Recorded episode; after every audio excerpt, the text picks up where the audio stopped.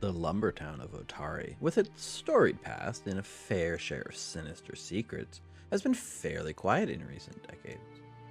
Over the 400 years since its inception, the surrounding area has been the launching pad for many famous adventurers, and as a result, most of the ancient ruins have been fully explored, much of their mysteries already solved. But when the mysterious Gauntlight, an eerie landlocked lighthouse, begins to glow with a baleful light, the people of Otari suspect it's an ominous prelude to sinister events. The call goes out for a new band of heroes to save the day. Those heroes are Mukta. One's path in life may shift like the sands. You have to adapt or be buried. Halarmony Higgins. Can I play something for you?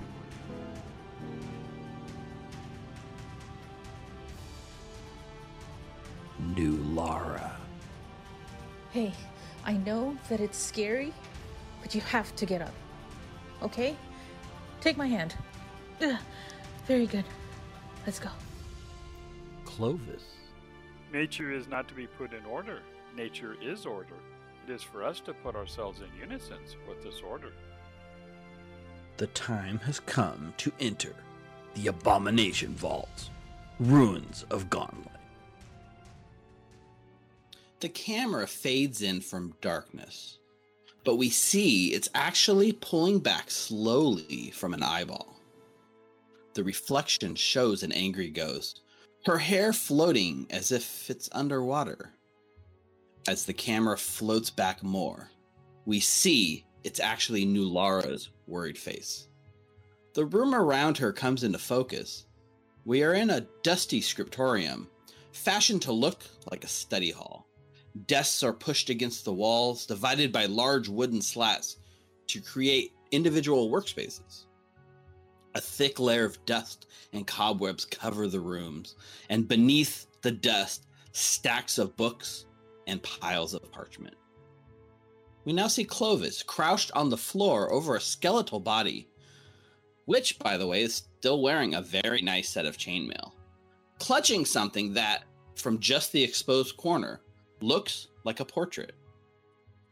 The situation is unfolding in slow motion and tension building as we see Nulara tightening the grip on her trident. Beyond this room, out in the restricted section, Halarmony peers in from around the corner, clearly startled by this spiritual presence. The ghost makes a sudden movement, faster than Nulara was ready for. But it isn't aggressive. The ghost just passes through Nulara. The motions of the spirit make it look like it gave a strong shove, yet it just floated through Nulara effortlessly. The camera shifts to the left, and we see beyond Clovis, beyond Nulara, Mukta having taken a seat at one of the tables, holding a dusty book up. Dried vats of inkwells are set out, dried out feather quills resting beneath the dust. And you see the spirit walk up, towering over Mukta. The anger has faded from her face. And she's back to speaking in her classic indignant tone. Uh, careful with that one there. That's that's from my love. Very important. Necril is an interesting language, but tough to translate triple check each phrase because for each mistake, I will take a part of you I guarantee you will miss. I, I think I would miss all my parts. and as she glances over her shoulder back at Nulara and Clovis, she lets out an angry grunt. Last chance recruits. Otherwise, I hear Nhakazarin has some interesting flaying techniques she's been dying to practice. Hey, uh, joke's on you because she's dead uh, the ghost like turns her head and like spins full like look at you and kind of like looks you up and down and sees you guys kind of pretty battle worn and uh, she she takes a step closer to you Nulara and she says what do you mean as you are she's also met her demise just A couple minutes ago. That's impossible. Uh, you can check. She's like stops for a second. She looks back at the door. She looks back at Mukta. Mukta, what are you doing? As like Nulara is like giving lip back to this ghostly spirit. I'm looking at this book, not understanding a damn word it says. Uh, right. uh, I uh, take the quill, instinctually lick it for a moment. Uh, What? You know, lick it so you Yeah, get it wet and then you put. Yeah. Mhm. Uh, there once lived in a town of Katapesh two brothers, one named Kasim and the other Alibaba. And I just started writing Alibaba and the 40 Thieves in Undercommon. Right. Okay.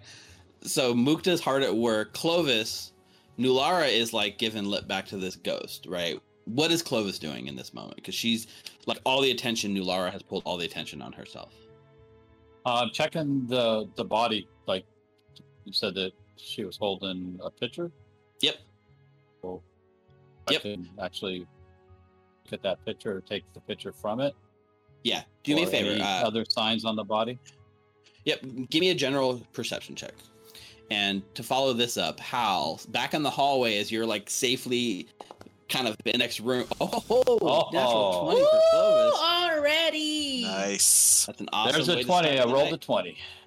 Yeah. So Hal, as Clovis is doing this and Nulara's doing that, and you're in the other room watching this in relative safety, what is Hal's kind of actions right now? What's what's going on in Hal's mind?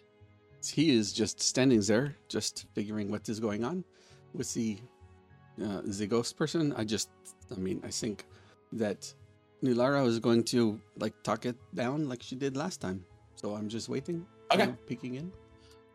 So Clovis, as you're doing this, right, you're you're picking up the picture, you take it out of the hands, the body shifts a little bit. You notice two things. One, you get you get the picture for sure. You pull it out, you looking at it, you flip it over. It's a picture of a very handsome drow man, like kind of long white hair, very like kind of pale skin, painted, you know, in in a manner that is meant to make it look very regal and elegant. And um, at the very bottom is like a nameplate, and it just says to my love from Volluk. And with your natural 20 for a total of 31, as you're eyeing this creature, you notice like under the skeletal body, under the chainmail, which by all means looks magical because it has not rusted one bit in the hundreds of years it's been down here. Underneath this body appears to be a small metal key, no more than like a few inches across. Reach in And and take the key. Right. So you you get the portrait, you get the key, and then um, you're kind of like looking up, and you see this ghost with Nulara is like the hair's going crazy, the anger's building up, and the ghost is just saying, "I have got a very important date tonight. I will not have this tolerated." And she starts raising her voice again. I need you guys to roll initiative because she is not happy with uh, with Nulara. I am sorry. Yelling is not gonna get you anywhere. It gets me everywhere. Ugh, you're dead. It's literally my management style. Give me those initiative rolls. I. Oh. I don't think I'm avoiding notice for this initiative. You are not avoiding notice for this one. I am Being the unfortunately. teacher's pet. It is definitely going to be um, a perception. Although you could make the case for deception here. Right. I think Uh. my perception's better, actually. oh, 16. I got eleven for twenty-two. Okay. Oh, she got a natural one on her initiative for 18. it's alright, I still got a 30. Uh, let's go ahead and give you guys and our audience a first peek at our battle scene layout. Again, thank you, Nina and Richard. Sorry, Rick, for putting this together. Rick was providing uh, design choices, and Nina was executing them. I believe is the division of labor, but it looks really cool. And Rick put a lot of these images above my head together, and we got more coming down the pipe. So, as we begin combat, despite the fact you were not avoiding notice, and despite the fact that you were not able to use stealth, you still get the drop on everyone else probably because her back's to you and you take this time to act, right? So Mukta, what would you like to do? All right, noticing that uh, our ghost supervisor is becoming a bit more aggressive, I will uh, drop the book and the quill that I was working on. I just got to the point of introducing the 40 thieves, and uh, I will quickly take a step. Uh, am I able to step here even though Mushi's there? Mushi, Mushi's tiny enough that yeah, you can just step right over Mushi. That's fine. We're both He's also small, Mushi. so- Mu- Mushi flies, so he's flying. So Oh, Mushi's flying above you. All right, and I will pull out my rapier and try to stab a ghost. All right, go for it. And she is flat-footed, correct? She is flat-footed. You are flanking with Nulara, All right. 100%. Ooh, That's a miss. I'm going to use a hero point already. Yes. First roll of the night. Hero point. What was it? Hero point. Yeah. So I rolled a two for Oh. a 12 total. yeah. Oof. So in case you're new, hero points allow you to re-roll one of your rolls and take the next roll. So we're gonna cash in. He gets one hero point for the start of the night. Cash in his hero point. Make it count. All right, here we go. Let's replace that two with a. No, that's still only a 15. Yeah, so you come out with your rapier, you swipe through the air, and all you hit is like invisible ghost goo. Absolutely miss. All right, well, I'm going to, with my third action, strike again. Go for it. get her. She's still flat footed. Ugh, that's a 19. Uh, a 19, even though she is flat footed, that is a miss. Again, you What? come in at her and just Oh, feel yourself crap. swinging through like the like nothingness of where a body would be. Nothing's happening. It misses. So I strike Wow, twice. 19 plus Nothing. I look to Nulara and I say, uh, I think it's time for punching, huh? Yeah, yeah, yeah. That's what I'm planning on doing as well. Not only a 19, but a 19 when she was flat footed missed. Okay. Up next, Clovis. Oh crap! I'm out of spells too. Um, so Clovis, Clovis sees uh, Mukta go after her, so he's like, "Oh shit!" And I will do Ray of Frost. Okay. I imagine you got you like tucked the portrait in your bag and stuff. Oh, that's a that's an eleven. Two plus nine. So That's gonna I already miss. know the answer on that one. All right, and with that, I'm gonna raise my shield. Okay. Ray of Frost. Uh, to a great start, guys. yep. Like, it's okay. It's all right. We're just uh, next up is the ghost. So uh, she's still really upset at Nulara's insolence. First thing she does is scream and lets out this very intense, despairing cry. So every creature that can hear her uh, within 30 feet needs to make a will save will uh sorry will saving throw. DC 24 will saving throw. All right. Oh wow. I'm a hero point it. You're gonna hero point this? Okay. yeah. Will save. It's an All right. 11. You It's an 11. That is a 24 for Mukta. Oh, oh yeah, yeah, yeah. Uh, twenty for Clovis. Okay. I think you can, yeah. Pop that in chat for me real quick. Nular, were you catching in your hair point? Yes. Did you already reroll Ah. it? No, this must. This is my reroll. I got a 12. Okay. So you or an ally within 60 feet rolls a saving throw against an auditory or visual effect. This is 100% an auditory effect that's trying to hurt your allies, Hal. So yes, you can you you and your allies can use the better. So here's the thing.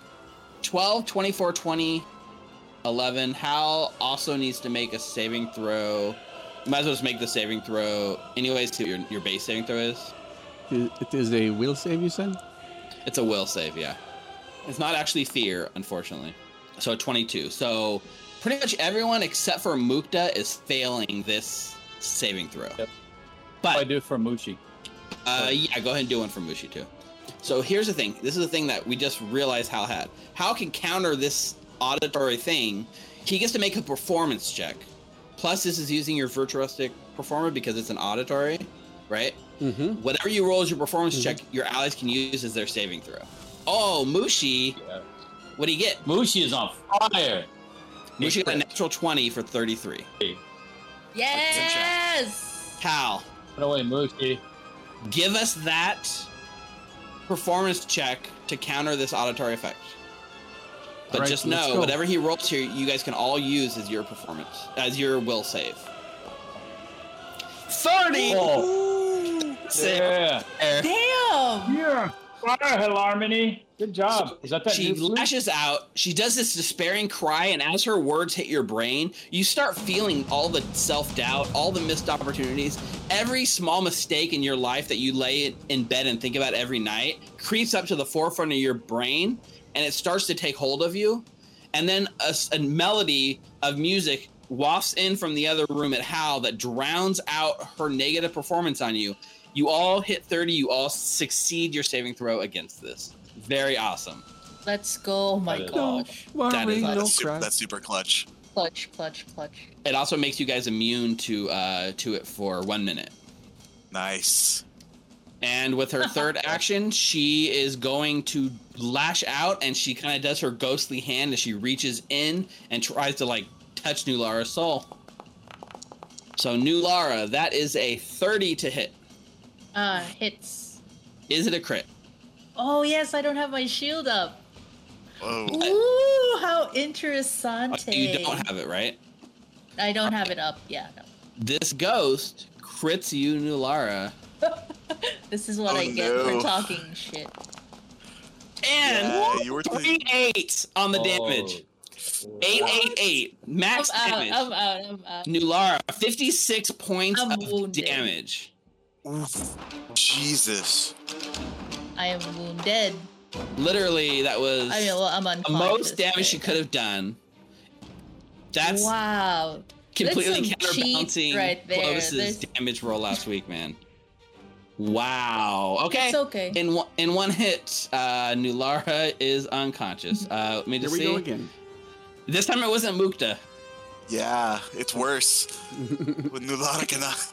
That's it. There's no other effects on this. It's just pure negative damage as your soul, your life force is drained out of you. All right, that's her turn. Uh, what kind? I go behind her now, though. so- Yep, you get moved up in initiative to right before her. Um, so Your your amulet doesn't absorb any negative damage, does it? Uh, no. Oh. it's just the harm spell, I believe. Mm-hmm. Ah. All right, uh, Hal, it is your turn. Ooh. Okay, well, I would like to inspire. Well, I'm going to actually first use Soothe at second level Okay. on Nulara, and I will cast that, Ah. and I will cast Soothe in the chat, and I will do the healing. Uh, All right, that's pretty Whoa. okay, that is Damn. 22. Okay. Thank you. Good. 22 healing, Lara. You have a wounded one condition, but you're back conscious. And then I will do uh, linger, uh, Inspire Courage and Lingering Composition. Roll for that. So yeah, Nulara, you are prone. You are lying prone on the floor. Um, you did like you know, uh, you you like your your trident slipped out of your hand. Your shield's strapped in, so it's still good. But you're now prone with no uh, weapon in your hand. Okay. Uh, 32. That is a critical success. That means you all get the lingering composition for four rounds. Four rounds. So go ahead and add that to your characters. Four rounds, pretty good. nice. Very cool. Do I get that as well since I'm Mhm. conscious now? Okay. Yeah, You do. That's why I did it Thank first. you. Yep. Oh, you are the Heal it. best. How? All right, Thank that's my turn. All right, Mukta. You just watched this thing drop Nular in one hit. I got really All right. lucky. Um, the only problem is now it is not flat-footed, correct?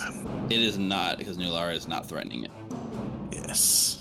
But what can I do?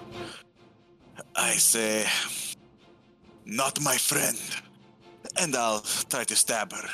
Okay. I mean, you Alright. could just saying you could delay your turn until Nulara takes hers. Ah, that's true. I forgot you can do that in Pathfinder. I will delay my turn. Okay. then that's what you do. You delay your turn to wait for an, an, an opportune moment to strike. I like it. Okay, so you win. Uh, you're probably gonna go after Nulara, but if you want to jump in after anyone's turn, you just let me know. All right. Clovis, All right. So Nulara is back up. she's I'm so conscious. She- yeah, she's at Okay. 22 hit points. She's conscious. She's lying down at this ghost's feet, and this ghost is looking down at her like she still wants to punish her for her insolence. All right. So I'll um touch her and I'll do hill. Okay. So you're doing the one action version. That what? What? How many actions are you spending on this? Um, I'll do the two action version. Okay. So Nulara heals for ten. Ten. Yes. Two, 1d8 plus 8. 1d so 2 plus 8. Got it. Clovis rolled a 2 on his uh heal. You still got one more action, Clovis. Yep. I raise my shield. Okay. Very cool. Uh Nulara, Uh, you you mentioned that my trident slipped out of my hand. yeah, when you go unconscious, anything you're holding drops. Okay, so So you're prone and your trident isn't. I'll let you keep your shield because your shield's kind of strapped in a little bit uh more than just being held. Okay, how far away is my trident from me? It's right under you. It's like Okay. you, you you woke up and it had just slipped out of your grip. It's right there. It's just Okay. an interact action to pick it up. All right, so uh, for my first action, I'm picking up my trident. Okay. I grunt and then I get up, and then just Okay. for flavor, because for my second, she does not have an gonna- opportunity attack, so she does not get to hit you as you stand up. Okay, two That's actions, mean. and then uh, for my third action, I'm going to try and damage her with my trident. Go for it. She is flat-footed because you're flanking with Mukta. Perfect. All right, come on, come on, emote. Twenty-nine. Twenty-nine. Twenty-nine hit. Uh, Oh, twenty-nine flat hits. foot. She's flat-footed too. Yeah, this is a hit, but not a crit. No worries, I'll take it. So that would be 21 points of piercing damage, and then I wipe my Yeah. the blood off of my mouth. 13 points of damage. 13 points. So you spring through with your trident through the ghostly kind of corporeal, incorporeal vers- like uh, body. It does catch something. It does hit for 13 points of damage, although it resists seven of that. Got it. So it takes six points of damage. Okay. She takes six points damage. Is it a f- free action to recall knowledge? No, it's one action. Okay, never mind. I do like recalling knowledge though in combat. That's cool. Mhm, I know. All right, that's the end of my turn. Who does this per hopping in? Yeah. Okay. I'll take my turn now. So now So- Mukta, seeing the uh, you know the uh, the moment, jumps in. I will strike her with my rapier. Yes, you will. Uh, 25 to hit. Five is a hit. Alright. Damage is 13 points of damage. Okay, not bad. Um, she is immune to your precision damage, so the three precision does not do anything, Alright. and so she takes ten physical damage from you, and resists seven of that, so she takes three damage. Jeez. Because she's a ghost, right? So it's just like bludgeoning. You hit her with? Uh, my rapier. Yeah. You seem to feel like she, whatever her body is, there's not any vital organs. There's nothing that your precision damage can hurt, and she seems immune to your precision damage, which is an Alright. unfortunate effect. Let's guess see what. really gotta. Oh, that is spells too. I don't think my my second strike is going to hit her with a. I am going to. Yeah. How many? Uh, recall knowledge is one action. Yes. All right. With my second action, then I will take my rapier and try to strike her one more time. Okay. Go ahead. And that is a crit, natural Oh, twenty. yes. Yes! Very cool. Let's go. Natural 20. A 26 is a hit. Your tw- natural 20 bumps it from a hit to a crit. Let's Roll that go. critical damage. Chris is a And to think I almost was not going to strike her again. Oh, oh. and that is 33 points of damage. So I rolled a. F- some Yep, of that let's is break it precision. down. Uh, eight of it was precision. Yeah. So she takes 25. She resists seven. So she takes 18. All right. She seems very Still uh, resilient to Good your job, guys' Mukta. damage. Yeah. And um, my third action, I'm going to use Spirit Lore Spirit lore, perfect. to try to s- um, think of anything that might be useful in getting her kind of either de-escalate or maybe just go away. Sure. Yeah. yeah. Let's give me uh, the spirit lore then. All right, here we go. Good luck. One. Oh, that not so great. uh, Twelve only. Uh, yeah, 12. So um, I think you come. almost an 18. It was really close. Uh, in the moment with all this chaos going on, uh, you immediately just you look around. The only thing that comes to mind is like your eyes are drawn to like all the like untranslated books in here. And thinking back to like the last ghost you guys encountered, you're pretty sure if you were just to get all these books and throw them out of here, her spirit would probably move on. All right. And that is my turn. All right, the ghost gets to go next. She um she again does her uh, despairing cry. You're all immune because you all successfully succeeded last time for one minute, so it doesn't affect any of you. But she doesn't know this as she Yeah. continues to do her despairing cry and washes over you. And then she reaches up with her ghostly hand and makes another strike at Nulara. Okay. Oh, what shit. the heck is oh this? yeah. That's another natural Oh, 20, no. folks, for another 36. Bro. Damn. This is where sh- this is why you do not backtalk your managers. Let's see if I can roll three eights again on damage. What? Are you serious? I I am mean, not what is this? there is I- something. there's- I would like to okay, say you know what? roll roll you the have your again. fun, Steve. You have your fun. But this is crazy. See, I rolled it a third time just to prove it's not broken. Wow. Two Wow. Well, I'm dead That's again. So funny. He's followed by two max damage crits. Nulara is hit, drops. Nulara is now dying too. oh boy. It's okay. I mean, it's and not. you guys are sensing this situation is spiraling out of control very fast. That is her turn. Throw the book before I. die. Cal. Okay, well, I'm going to cast Soothe once again. Uh, for second level on Nulara. So is. 18 points of healing to Nulara. You once So again find yourself. wounded three. Oh, wounded two. You would be at wounded. Oh, actually, You took uh, ma- magical healing, right? yeah. Magical healing does not get rid of the wounded condition, though. Uh, lessens it by one? see. I mean, you grab the book. But if someone hits you with a crit, do you go to do you go to dying two? Was that the rule? Do you guys remember? It sounds.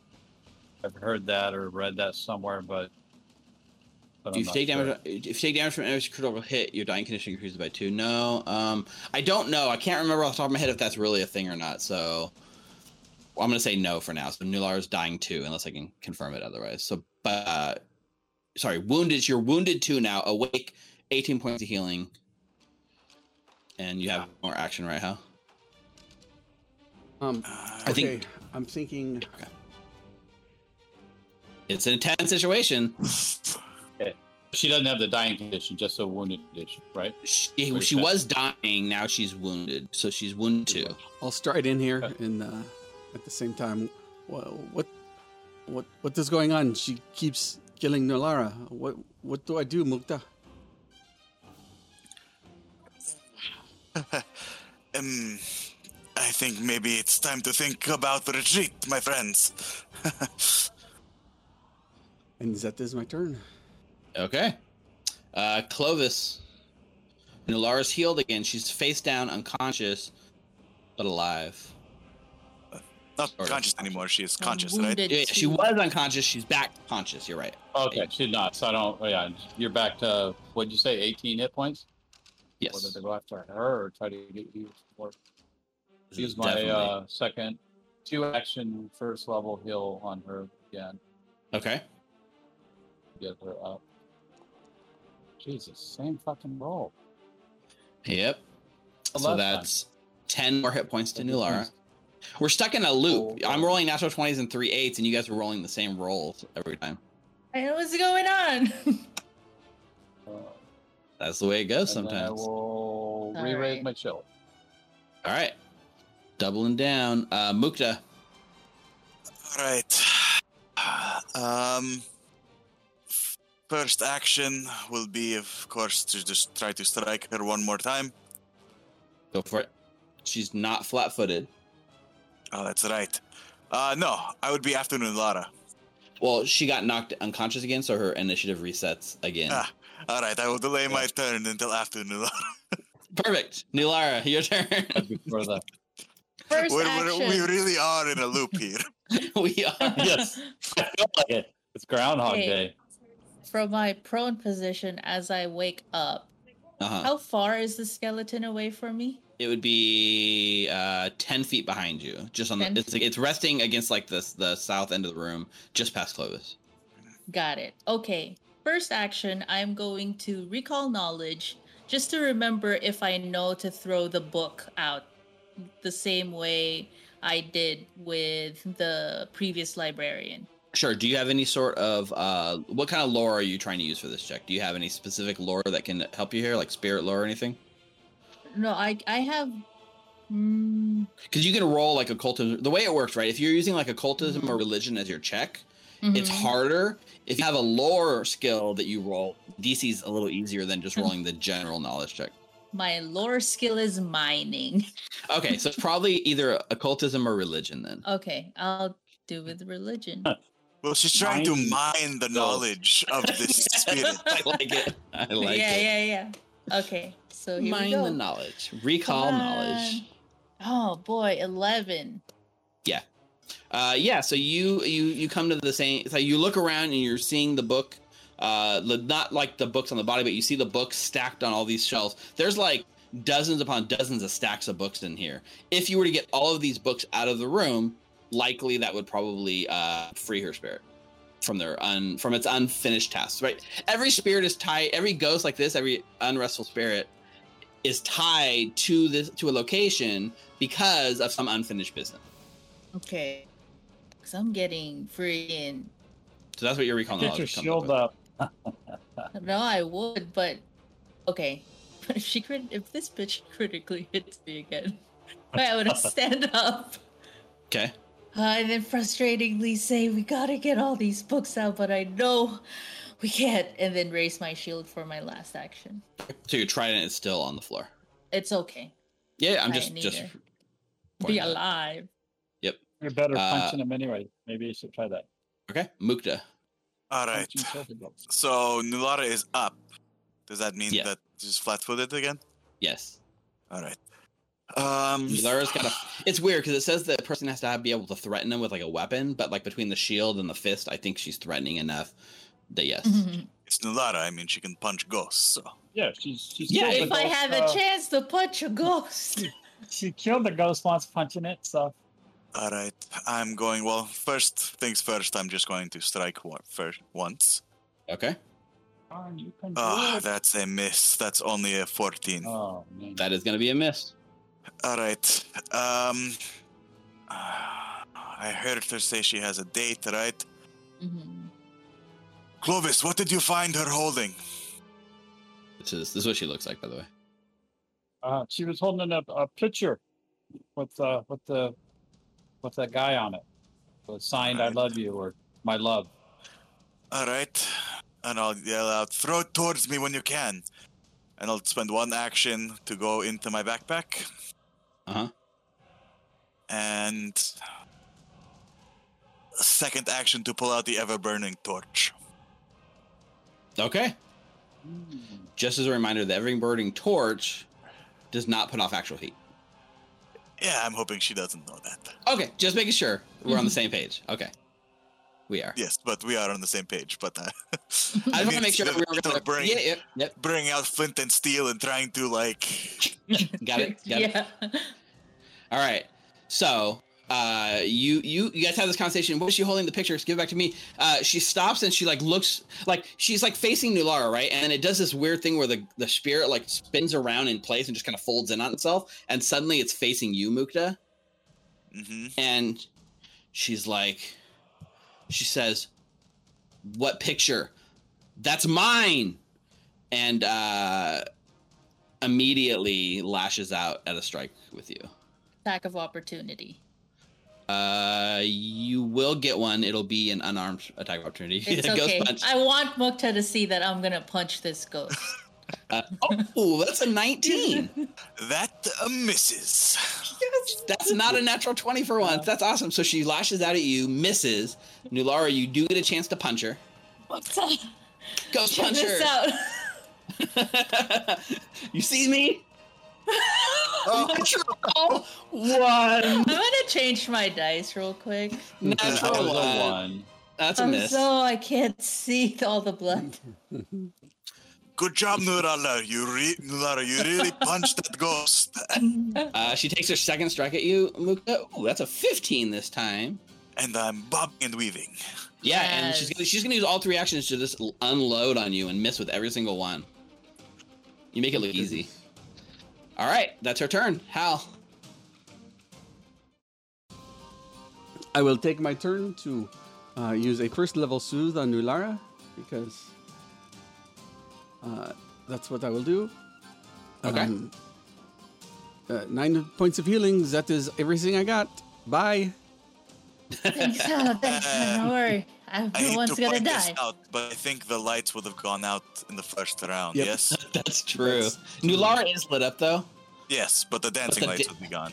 The dancing lights are gone. Luckily, Nulara is still No lit. up. Is that what I can do? I think so. That was two action soothe and a stride, right? Yep. All right. I can move one more, but I don't want to get into the darkness, so that is just what Yeah. I will do. Okay. Okay. And I would also have my torch out now as well. Yes, you got your torch out. All right, uh, close. I take the uh, picture and I toss it to Mukta. Okay. Is that a free Uh, action, or are you gonna? It is. I'm going to say between the two of you, I need you. In the heat of combat, I don't think this is a give me, but if you want to toss it, I'm going to have you give me. It's probably an athletics check between the two of you. I'm only going to set the DC for this athletics check to toss this. You're only tossing it about 10 feet. Th- It's through a ghost and through Nular, so it's going to be a DC 8 athletics check. So, Of course, I'm weak. I'm untrained, so it's a crit. Explain how you frisbee this this photo across the room. yes. There and I take the picture and I lift my leg and I throw it under my leg, up and over Lara's head, through the ghost, right to Mukta. Like they've done this many times. So that's Awesome. athletics for me as well to catch it, or Oh, he would rolled that an be natural more 20. of got a- right. I was gonna have you roll if he didn't hit it to maybe affect how. No, natural twenty on the throat. It lands in your hand, like you're like in your bag, getting your torch out, and then the thing just lands in your hand without you even noting it was coming. Just Nice. Clovis, I didn't know you had it in you. Yes. Okay, and then I'm going to take an acid uh, attack on her. You're going to take an acid. Very good time to do that. Some acid. Uh, Okay. 24. a twenty-four is going to hit. Yes. Oh, You shouldn't go be ahead. resistant to acid. Oh, nice this max damage. Oh yeah, it doesn't heighten until level three, unfortunately. So yeah, seven points of of acid. Uh, the acid like hits her and like splashes outwards. Believe it or not, she is resistant, Resistant to the acid, too. acid, of course she is. Yeah. So it. So, but here's the thing. The, it, the so the initial seven points of damage does nothing because you resist seven. You add on one splash damage, so one bit of acid damage eats through to her. But Mukta and Nulara both also take one acid damage each as well. Okay. All right. As it splashes out from her and hits everyone around her. Sorry, guys. It's okay. She I did forget the acid splashed on you guys, even reading it. It just- I thought it was just a creature. So, all right. Yep. No, it's just uh, Um, one splash means it hits everything around her. Yep. I'll re-raise my shield. We already used three actions: two for the cantrip, one to throw the picture. All right, Nulara. Okay, first action, I'm grabbing my morning Oh, star. I gotta Oh, say, as you're standing there, Mukta, and she's bearing down on you, you're digging in your bag as you're dodging her attacks. The picture Mhm. lands. She sees you now holding the picture that is like something that is prized to her, and you just like see the rage like now deep in her eyes. You realize that her favorite pupil has betrayed her. It was all a ruse. How dare you, Nulara? Okay, so um, am I? I'm sorry, just to clarify, am I flat-footed because I'm?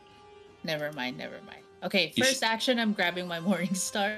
You should not be flat-footed. You shouldn't be prone anymore. Okay, anyway, um, first action, uh, pulling out my morning star, Mm-hmm. and then going off of what I know before or what worked, I'm gonna try and see if this ghost gets hurt by my morning star. So second Okay. action, morning star. Got some rainbow dices. oh no! Another natural one. Okay, it's Wow. all right. Have you already used your hero point? I I have Oh my god. raising my shield. What is happening? Either this is my karma. No, this is not my karma. I was standing up for myself. All right, Mukta. All right. I will uh, All right. look at the ghost This is rough, guys. Uh huh. And uh, I gotta work Is this yours? level he's quite handsome. I'll put this back and we'll go. And you leave us alone, yes? Make hmm. I I'm guessing this is a deception check. It's kind of like making a request of someone, but I don't know if it's a if it's a um if it's if you're if you're being serious if you're trying to trick her then it's a deception check. If you're trying to really make this deal with her, then I'll make it a diplomacy check. She has a will save DC, so you're trying to target this. Normally this would not work, but you found her like major kind of like weakness. I am lying, definitely. Okay. I mean, you did say you were going to pretend to burn it with a burning torch. It all adds up. Give me that deception check. All right. Because I have zero diplomacy. it's the only skill you don't have. Woo, 24. 24. 19 for 24. Very nice. So you can see, uh, it's not her turn yet, but you can see in her in her thing with you holding the torch, looking at the book. Uh, she's looking at you. She's looking at the book. She's looking back. She looks very flustered. It looks like your words have hit home in some The way. The book or the picture? I was. Oh, sorry, the picture, right? All right. That's what I meant to say. The picture. Yeah. And I'll say, "Ah, I think it's time to leave, everybody, yes? And um, I'm going to take, I'm assuming that was one action, yes? Yes. I'll take so. a stride. And I do have the torch, so. Okay. And I'll be and I'll be saying as I'm walking away, if you want it, you're going to have to come out here and get it. And I will stride some more. Okay. Actually, I'll go here. All right. Out of her view, out into the darkness. Well, I am Owl lit, right there in the middle. so it would not be darkness anymore. nice. Oh yeah, that's right. Yeah. So you do have the torch out. Alright. So let's add that to you. There we go. And I think, yeah, Yeah, you're you're so you got the torch. Yeah. that's my turn. Okay. So she watches you race out with the book, um, threatening it. She uh she looks hesitant, right? But she she basically floats out to follow you, right? And Mhm. so she floats away from Nulara. Does Nulara want to take an opportunity attack? Yes, I'm gonna try. Okay, You have your morning star now, at least, so that should I help. know. let's see. Nulara strikes out. Laura. You can If do it it. lets Come on. me. If you crit, you'll interrupt her movement, I believe. So she's she in the meantime she's floating up. She's floating right at you, how because you're right at the door, and she's got like her eyes like set on Mukta who's run past you, but she's got to come right at you. Ooh, that's a 32. 32. 32. Whew. It's so close to the one. It's a hit. It is not a crit. That's okay. Wow. She's got like a 23 AC. Yes, there she you does. go. it's a six. Okay. Uh, completely resistant to all that damage. Okay, so no more. So it doesn't you swing through, it hits, but it doesn't it doesn't even feel anything. It just shrugs off all the damage as it flows right at the door, and it tries to float through you, Hal. But as it hits like this doorway, it hits. She she like recoils from the doorway like in severe burning pain. She goes, "Ah!" and she like touches her hand down. Every time she reaches out for the door and touches it, like it hurts, and she she's like, and she can see Mukta beyond, you know, with the the book or sorry, the painting, um, and it doesn't, it doesn't like work. So uh, she's she roars up in anger. She can't get to you. She can't even hit you, Hal, because you're outside the safety zone. So her eyes spin back around, and she takes a stride right back here at you, Nulara, and she takes a strike. Let's see if it, time is a loop. Oh Nope. lord. That's an Oh. 18. She rolled a 2 plus 16 for 18. Does an 18 It hit? was almost an 18. It was almost an 18. It was very close. She almost hits, but she does not. Definitely does not crit this time, uh, and that's all three of her actions. Misses. That's her turn. Hal. Okay, friends, uh, I, I think it's time to go. Uh, She Mhm. can't come past me. I am too strong. She cannot get out. So you guys should just come past me too, and I'll stay right here. And I will Grab the cast chainmail. shield on myself. And uh, Very Mukta says, grab the grab the chainmail uh, on your way out. But uh, she's obviously not strong enough to get past me. So come on, let's go. and uh, I will. What is there a dodge action or Uh, is there a? there is not. I will. There's like take cover. Uh, I don't. I, I don't think there is. I will cast shield. Take shield cover, maybe? On myself, Yeah, like take. I will. shield. Okay, yeah.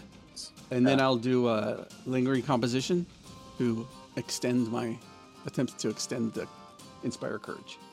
Okay. I'm not sure if Make it runs out this week or this week. It's been a long week. I'm not sure it runs out this turn, but I will go ahead and do that anyway. Just gonna do it again. Okay. Make that performance check, Guessed it. Uh, and then um. What Uh, does it that do? is a failure. So it doesn't use up your point. It just lasts for one round. Yeah. All right, Clovis.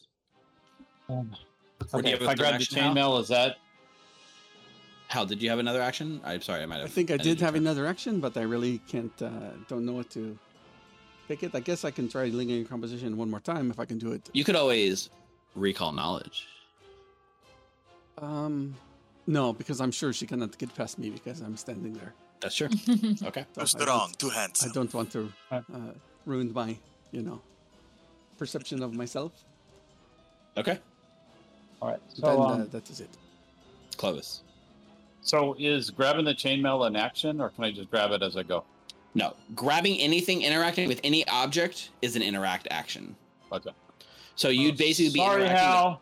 You'd have to be interacting to pick No. up the corpse because it's, it's a full set of chainmail and it's still being worn on the skeleton skeletal creature. So you could grab it and like drag it with you, and like the Ah, bones would like, look at- break as you ran. I look at Alarmy. I have the key, so I'm like, oh, sorry. So I give Mushi one action, one of my actions, Okay. and I am going to take. Uh, I'm going to stride. Okay. That's 30, and then I'm going to stride, take my, or technically Clovis's third action to stride out. Yep. Then that gives Mushi action to fly past So Mu- Alarmy. Mushi flies out. out into the room with you. Yeah. I guess it's up to Nulara to grab it. She's beefy. she can fire, ma- you know, uh, Sorry, I, fire had to person save, I had to save Mushi. over the shoulder. I know. Can I? I was gonna ask, like, can I do that? Just grab the entire skeleton and run away with it? You can. Uh, you can drag it with you as you run. Um, I don't think you're over. Like it, the encumbrance my is probably own- not going to put you over, right? What are you at right now? Uh, seven out of nine. So you could easily grab this skeletal thing and do it. but the problem being, it's going to take one action to stride to it. It's going to take one action to grab it, and then it's going to be another action to move. And you don't have any free hands right now, so you're basically dropping your morning Oh. star to make this work, right? And we could Never always try to come back and get it. So Yeah. we Okay. know it's here. Uh, we need to get the fuck out of here. I know. It's tough. Before I go though for the road, I'm gonna see if i I'm can thinking, try I- and I hit figured- her. Okay. Go for it. for the road. I thought Nulara Also, was I don't know to, why my uh, morning star is get a, at a plus 13 right now, so I'll just roll a d20 and add plus 11. oh, that's a good morning Uh. I'll take that morning star for just plus 13 not seem right? No, it's uh, for level 3, it's always been plus 11. Unless I'm reading it wrong. Strength, expert, inspire, courage, potency rune. Oh, Inspire Courage is only on the damage roll, though, right? and Or is it attack also on the hit? Attack roll Okay. as well. So that sounds like it could be right. Oh, Oh, Inspire Courage did it. Nice. 26. 26 will hit. Oh, even though there's no damage in this one, that's okay. For the road, bitch. Okay. so um Just smack her across the face as you leave. yeah. so she takes 3 damage out of the 10 you deal to her Mhm. and um then um at this point this ghost is like thinning out enough that you think she's probably bloodied. Don't tempt me like that, Steve. Uh, Critted me twice. and I For was max like, damage. That's Jeez. for max damage for both of them. And then um so I take my stride action to the door and then before before I step uh into the other room I'll say Volluk's dead too. Your love's not waiting for you. And then I step out. You can close Okay. the door now, Hal. Lara can be a little bit uh, vengeful, huh? Very. yeah, so so in, instead of I'm assuming this is the hit the point where you guys all run, right? Like you're not gonna turn around and fight her. We can like end the narrative combat here. Unless As there's any as, objections. As long as she can't get out, I will electric arc her. But I don't know if she can get out. Oh, I see what you're saying. So, so I'll stri- describe what happens, right? Because she's gonna get her turn before you. So she comes fleeing after you, hits the thing again, cannot seem to get out. Like some kind of prison is holding her here. she screams. She's trying her hardest to to hit you to to do this. She's yelling, "Volluk, my love, bring him back to me!" Cause Hal, you're so strong. And uh, she spends her whole turn trying anything she can to get to you guys, and she can't. Hal, do you want to electric arc her? I will attempt to step away. Yep. And uh, no, I'm actually going to stride because it's a lot further. Um, Uh-huh. And I look at them and say, uh, "Do you think she can get out now that I've moved out of the way? If that is the case, we probably should run away. Let's just run away, anyways, because that's what Hal would do. He wouldn't do fish in a barrel. Maybe, maybe Clovis will, but I will not. Okay, time to go. yes, I think we would. All. Wait, she she opened the door? The door is open. It was never closed. Oh, Hal did not close. He was standing in front of the door, but he didn't close it. He just stepped away and left it open. He's basically saying she's a sitting target. She can't leave the room. Yeah. Oh, yeah. You want to No, just uh, see if we can get her now, or do you guys want to run? you can try for the road thing. Look, I mean, I'm all for uh, going back and getting the loot, but Nulara, you don't look so good. Oh, All right. let's if she see have critically hits me again, I will literally die. hmm All right. So I, is uh, that a well- no fish in the barrel? I don't know how long, uh, how Harmony's presence will hold her at the door, so I think we should go. I am not there now. It looks like she could probably move out anytime. Exactly. That's done. All right. Clovis, uh, really quick. Clovis gives uh, Nulara two two blueberries. Okay. Yep.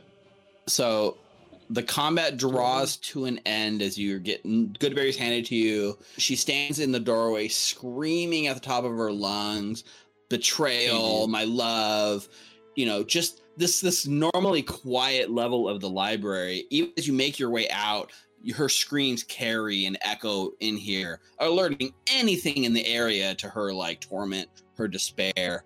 But you guys are all immune to her cries thanks to Hal's awesome check early in the combat. And you guys are able to uh, slip out of the library, back up the staircase, catching your breath. You survived somehow. Lara, you're pretty, uh, pretty beat up. Yeah. I'm So really beat up. I will It's a uh, do reason a, for a us to delay on rest. hands on on uh, Nulara because I want to. Okay. She gets a 12 back, but uh, she looks like she's pretty exhausted. Uh, Mukta, do you think we can trade that uh, picture for that uh, skeleton's uh, closing? Maybe we come back down here and say, hey, we've got this, we'll give it back. And you seem to uh, convince her last time. Maybe that is a good time. Maybe I can take it because she can't get past me and say, hey, I will trade you this for that. We could trade it, but um, look, we already got some information that this Volluk is quite vain. Yes, Mm-hmm. The only thing we were missing was his image. oh, that is true. I think this That was very picture might be worth more than a thousand words. Like a many? Hmm, Maybe like 1,225, 230, give or take. Okay. When you read that Z book, you let me know how many. All right. Good time to get back to the city. Nulara, you need to take a rest. Yeah. Yeah.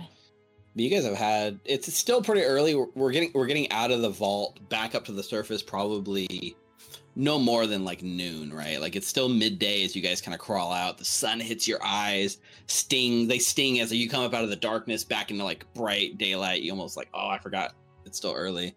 But you guys are very well like you guys got a lot done in the short time you're down here. Let's just say that you defeated the cult of the Canker, you retrieved Volluk's portrait, you maybe that was it. That's, it felt like a lot. it was about 15 experience like worth of stuff. How much experience? About 15, right? Whatever you guys needed to level up. So we make we basically make our way back up to the surface, back to town. Um, as you kind of like come in, town's looking pretty normal. And um, yeah, I think you guys are all clear to uh, feel free to take your long rest and level up to level four, guys. Let's Yeah. go. Let's go. Right. Level four. Level, Level four. Level four. Level four. So, oh my God, was Nulara supposed to be dead, dead Mhm. because the critical condition and the consensus is no. I did make a mistake in the moment, but not enough that she, she should have been dead. So when she got crit, she should have gone to dying two, Almost. and then she Okay. came back, but she doesn't go to wounded two. She just goes to wounded one. So that was correct. We did that correct. And then when you got crit the second time, you went to dying three. So you were one mm-hmm. death fail away from being dead, dead. One more. luckily you were one more back drop. Damn. Yeah, and then the focus was taken off of you and put it on Mukta, and that kind of, and I mean- just said, "Like, come on, Nular, what the, what the?" Imagine the odds, though. It's okay. I mean, yeah, that's Not just odds two of me- crits, but the full the damage yeah, the was max the damage. same uh, roll. yeah. that damage part twice was in a row, like- I feel like it is easier to crit in Pathfinder for sure. Of course, yeah, but she rolled natural twenties as well. Mhm. That was a straight up natural twenty crit, right? Mm-hmm. It's it's the counterbalance to Clovis rolling three ones and a two on forty twelve. I rolled Yeah. six eights on sixty eight. That's Wow. insane. I didn't even know how to react, to be honest.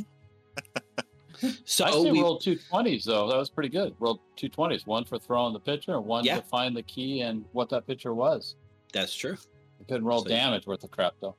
Couldn't hit. Yeah, uh, yeah. She's really tough. She I mean, uh, hit, sorry.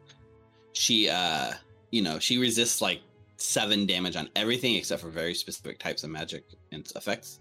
So she is a tough fight especially for you guys.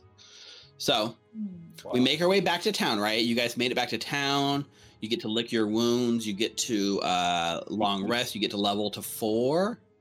I know we had some changes. So a lot of you guys are just you know leveling up like normal. I know the big change here is that nulara is changing her archetype Yes. so do you want to tell what you're changing to? I am going to. I've decided to become a bastion, so I'm really leaning into being the tank of this team, using my shield. Okay. Right. Yeah. So uh, you were Thank you, Marshall Marshall. before, Yes. and we picked that before we really knew where characters were going, before we really knew what an archetype was or system. You know, you just kind of blindly made that choice. And after sitting on it for a few months, we're changing up that to something that fits your character better. And I, as a merciful GM, is allowing it to just change over. I, So? as a GM that critted you on max damage, am is allowing you Yeah. to change your I archetype almost- in game. I almost snatched Nulara away from you forever. hmm And, and then he That'd would be then he was going to be like, "Here's your architect. You can change it now with your new character." I think being that close to death changed you forever. hmm So, yeah, she's like, "Ah, I thought I was strong." so is there anything, uh, anything super important we want to take care of in town? Anything to buy? I know the one thing is right. We're going from Fire Day into Star Day, and on Star Oh. Day, Clovis, the Which next is day, your armor that you commissioned four days ago from the hide of Fresno Catch the River Drake. Although you guys have no way as PCs to know his or her name was Fresno Catch, but Fresno Catch the River Drake's hide has been turned into armor. I actually didn't go back and double check how much it was supposed to cost. I think it was something simple like I think it was twelve gold. yeah, it was like 12 or 15 gold. It wasn't a ton. No, I think uh, I'm pretty sure it was twelve gold. It was yeah, it was it was just labor cost because you were providing all the materials. Right. Yep. So we'll call it 12 gold. So I think that's probably what we crossfade to as you guys kind of rest the night, get treat wounds, all your healing's all done, everyone's back up. And then Clovis, we crossfade to Clovis at like going to the Stone Ring Pond to pick up your your hide, right? And as you're approaching Clovis, you hear a bit of a loud commotion from like up ahead. And it looks like there's a man that's here and he's berating and yelling at all the, the druids here. And he's just pointing at him and saying, you know, it's your fault that she's gone. I don't want to hear your apology. She's never coming back. And that's on you. And he like turns and is like leaving the market, like leaving the Stone Ring Pond kind of you're coming up. And he's like got a very stern face and he's looking at you, Clovis. Problem. What's going on? He like stops and sizes you up and down and he says, Let me ask, you one of these druids? Do you? You're yelling at these guys for these guys were responsible. They killed my wife. Don't hang out with them. And then he pushes past you. And uh make a just make a general perception check for me, Clovis. is a grade two for fourteen. 14. He looks somewhat familiar, but you can't quite place him. You feel like you've seen him around town before, but you don't remember where or why. And he like moves past you like to go back towards town and you kind of approach and your friend is there and he's just, you know, he's the pug and he's just like I do apologize uh for that. He he has a hard time letting go of grudges and mistakes. 30 years you think he'd learn to move on. Thirty years. Holy crap! So, but did killed his wife? Is that? I mean, true? it is. So 30 years ago, uh, Kalino, he, him and his wife settled here in Otari, and basically somebody was cre- somebody was doing dr- terrible, terrible murders in town, and everyone was trying to solve them. Nobody knew where they were coming from. Turns out it was one of us. It was an, a druid from at the Stone Ring Pond that had showed up, was kind of using us as cover, and in reality, he was a werewolf, and every full moon, he would kill someone in town. And his wife, unfortunately, was one of the the, the murders. And look, we spent thirty years making up for it to the town, trying our best to repair, make amends. Most people understand; they don't hold it against us. These- Listen, we we we took this werewolf, we ran him out of town all the way to the cliffs, and chased him off the cliff, and he fell to his death in the waters below. 30 years ago, you think he would find peace with that. So we just let him come. think- yeah. We just let him come and vent when he needs to vent. He's not in the wrong, No, I get that. but uh, I wish for his sake he would find a way to make peace with Right. it. But it's, you know, I get it. It's not like the whole group is, uh, whole, not, not like everybody was out killing people. You had a bad apple. it's it's not like we are a sect of werewolves or anything. what are you? anyway let's get you your your uh, armor and he kind of takes you over and they've sewn out a nice uh, stitched cloak made from like this thick river drake flesh, right? It, he he had very thick, not quite dragon scales because the drakes don't fully have the sca- the the scales like a dragon would, but it's kind of a slicker, thicker skin, hints of like scale like material, a very like deep green. And as he goes to put it on you to kind of slice, like slide it over your shoulders, it lands on you and it weighs you down like a lot. It's a very hefty sort of armor that you have required. And they tell you uh, this this should be something that you will carry with you on your adventures. This is a good trophy, and to use, you know, the bodies of your deceased is, uh, well, that is the way of the druid. So he holds out his hand for his twelve gold. Up to 12 There's- gold in his hand. And, uh, well, this is great workmanship. Uh, I greatly appreciate it. Are you sure there's no like pigeon right on Clovis's shoulder that Mm. might, you know? Insight check. the meta pigeon. And about the werewolves or the, Uh, I am adding the uh, the river drake hide to your inventory and equipping it and investing it. Very nice. Let's go. Oh wait, nope, nope. Sorry, I put it on Mukta. Mukta, you look good in it. hey, Mukta, here you go, buddy. That pigeon was awesome. I don't know why we are 19 episodes in and I still mix up Mukta and Clovis all the time. we look so similar, you know. Yes. Yeah, we came in at the same time. Elegant elven features, you know. so I will say you are now encumbered. You're carrying eight bulk worth of equipment, Clovis. Yeah. So you're gonna have to unload, you know, some of your old stuff. They'll give you one gold for your old leather armor if you'd like to sell it to them. Let's do it. Okay. They put it on display and they're like, wow, this is the leather armor of Clovis, the Drake Slayer. And they like, and they put, they like are really into like this and they're gonna like pass it on for generations to come. They're going to get his So- scent, and they're going to track him down.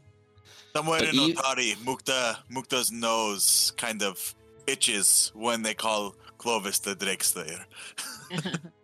even now, even with that leather armor gone, you're still weighed down because mostly because you got this new staff that's like weighing you down quite a bit. Let's do that. Let's let's cover this magical item that you gained last adventure that you have not yet identified. So in town, hitting your contacts up, figuring it out, you get a staff of necromancy. So that's the staff that you found off of Na- Nhakazarin. So you can look at it. It has uh, some cantrips built in. It has some first and second level spells built in that you can cast. Um, the staff has like a number of charges in it. So the way staffs work, right? What's the highest level spell? I had it on there now? with two, right? That is correct. So at level two, or sorry, with second level spell slots, your staff when you prepare it for the day gets two charges. So you, and it costs one charge to cast a first level spell and two charges to cast a second level spell. it's an actual weapon. Okay. It's an actual weapon you can hit with, but it's also it holds magic. And if you want, you can when you start the day, you can give up spell slots to give your staff more charges to cast more spells from it. Okay. You have the staff of necromancy. It's pretty valuable. I mean, if you look at the the price tag on it, it is 230 gold. Whoa. Yeah, it's a Oh. pretty it's a pretty nice magic item. Just whether you keep it or not is up to you. Mm. Was there any other items that you guys have not yet identified that I can My, clear bulk, up? my bulk's down to five, so I'm I'm actually good now. We do have Would- some things on the trade character that we should probably sell because they're not in anyone's bulk. That's true. Did you just throw your club on the ground, or javelin, or what'd A you give up? javelin. You just like dropped a javelin, on javelin. the floor and walked I took it and I just saw. I wanted to see how far I could throw it. Sha. okay, I wanted all the uh, the druids to see me chuck it perfect. He threw it on the ground.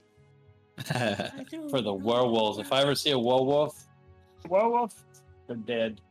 yeah. So most of the stuff in your party bulk, in most of the stuff in the party loot has no not no bulk attached to it.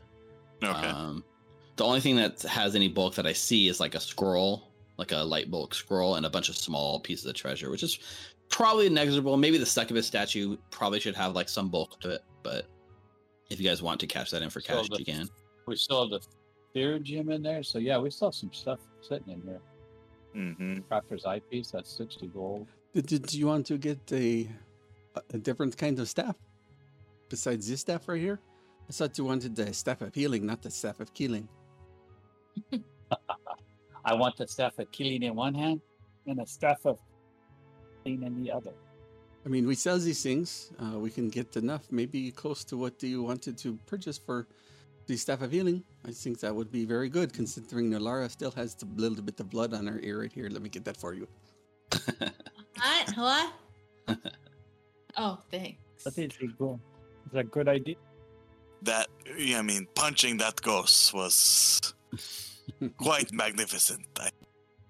I, have no idea what happened to. I don't know. It was a bad day. I'm chucking it up to a bad day. yeah, you seemed quite put off on, you know, having to transcribe those books. I mean, You know, how I saw it was Clovis and I were minding our own business. We were looking at what was right in front of us. And then instead of politely, you know, getting our attention, she just started yelling. right. Oh, She reminded me a bit of my older sister, Lyra. So I think I kind of fell back into old habits. And she did have that picture of Volluk. Maybe I, Volluk is not an easy lover. I don't know. Your sister, your older sister, scares you, Mukta? Well, she's she's the oldest of all of us, so um, she was a bit of a taskmaster. She was in charge of the uh, younger ones' education and such. So, uh, yeah, she reminded me a bit of Lyra. Nulara, if you will, in this moment, right? You've you've had a whole day to sit and think and process this. You know that part of your kind of ch- like internal challenge, your quest that you have felt some some sort of connection with this spirit inside of this shadow that's guiding you to do stuff. It got really happy the last time you put that soul to rest. And you think on that. Can you make me a general religion check? If maybe you can figure out something about this soul, this ghost. Yeah, I was gonna say I wanted to ask Wrin if maybe she knows. Yeah, that could be that could be. But if arranged, too. Pharasma can help me, we'll see if Pharasma can help you, and if not, we can talk. I will take it. what is Mm. wrong? Pharasma does not help in this Mm. case. It just you're. Well, I guess you don't learn anything new. Your mind goes back to the books. The last lady had a job that she was constantly compelled to do, and once you cleared out her workspace, that did it for her, right? This lady is probably the same thing. She was really excited to have Mukta and you guys translate these books. So if you guys could either remove the sort of thing that's distracting her, or complete the task for her, it would probably help her transition. At the core, the same thing Wrin's always told you. What keeps a ghost anchored here is some kind of unfinished business, some trauma that was unresolved. So if they die a traumatic, stress induced death, their soul has more of a chance to, to kind of haunt an area. And if you can resolve that for them, it'll help. But probably the book. I'm not hearing her right. No. So, Steve, how would you handle? I, Yeah, you still got yeah yeah. Uh, How would I handle? Oh. player hunches, right? So like, it's not us rolling to see mm-hmm. it, but like if we as a player have a hunch, what might work? I have no problem with you guys making player hunches. The only thing that kind of irks me is if you guys have a player hunch and then you make a roll and then get conflicting information and then just go with your player hunch instead. Yeah. I feel like if you commit to a roll, then it's on you guys to role play that into that's what your character believes. But if you want to make a player hunch Sure without any sort of that. roll, I'm not going to force you to make a roll to to deduce anything. Okay. Make sense? Yeah. Yeah. Okay. Staff of healing, is it in any of the stores? The Stone Ring Druids have it in stock at their store. Yeah. It was. uh Didn't you see it on your left on the way out? I mean, I we turn around and look and point. Uh, It's right there. by so right. A staff of healing costs 90 gold. Your staff of necromancy is worth 230 gold. If you try to sell it, you can get like half for it. So you could trade the staff of nec- necromancy for the staff of healing plus some cash for the difference. Are you sure you don't want a staff of necromancy? So yeah, so staff of necromancy has chill touch, grim tendrils, ray of enfeeblement, deafness, and gentle repose as spells in it. It also gives you a plus two to, circ- to identifying necromantic magic. Um, That would be good for harmony.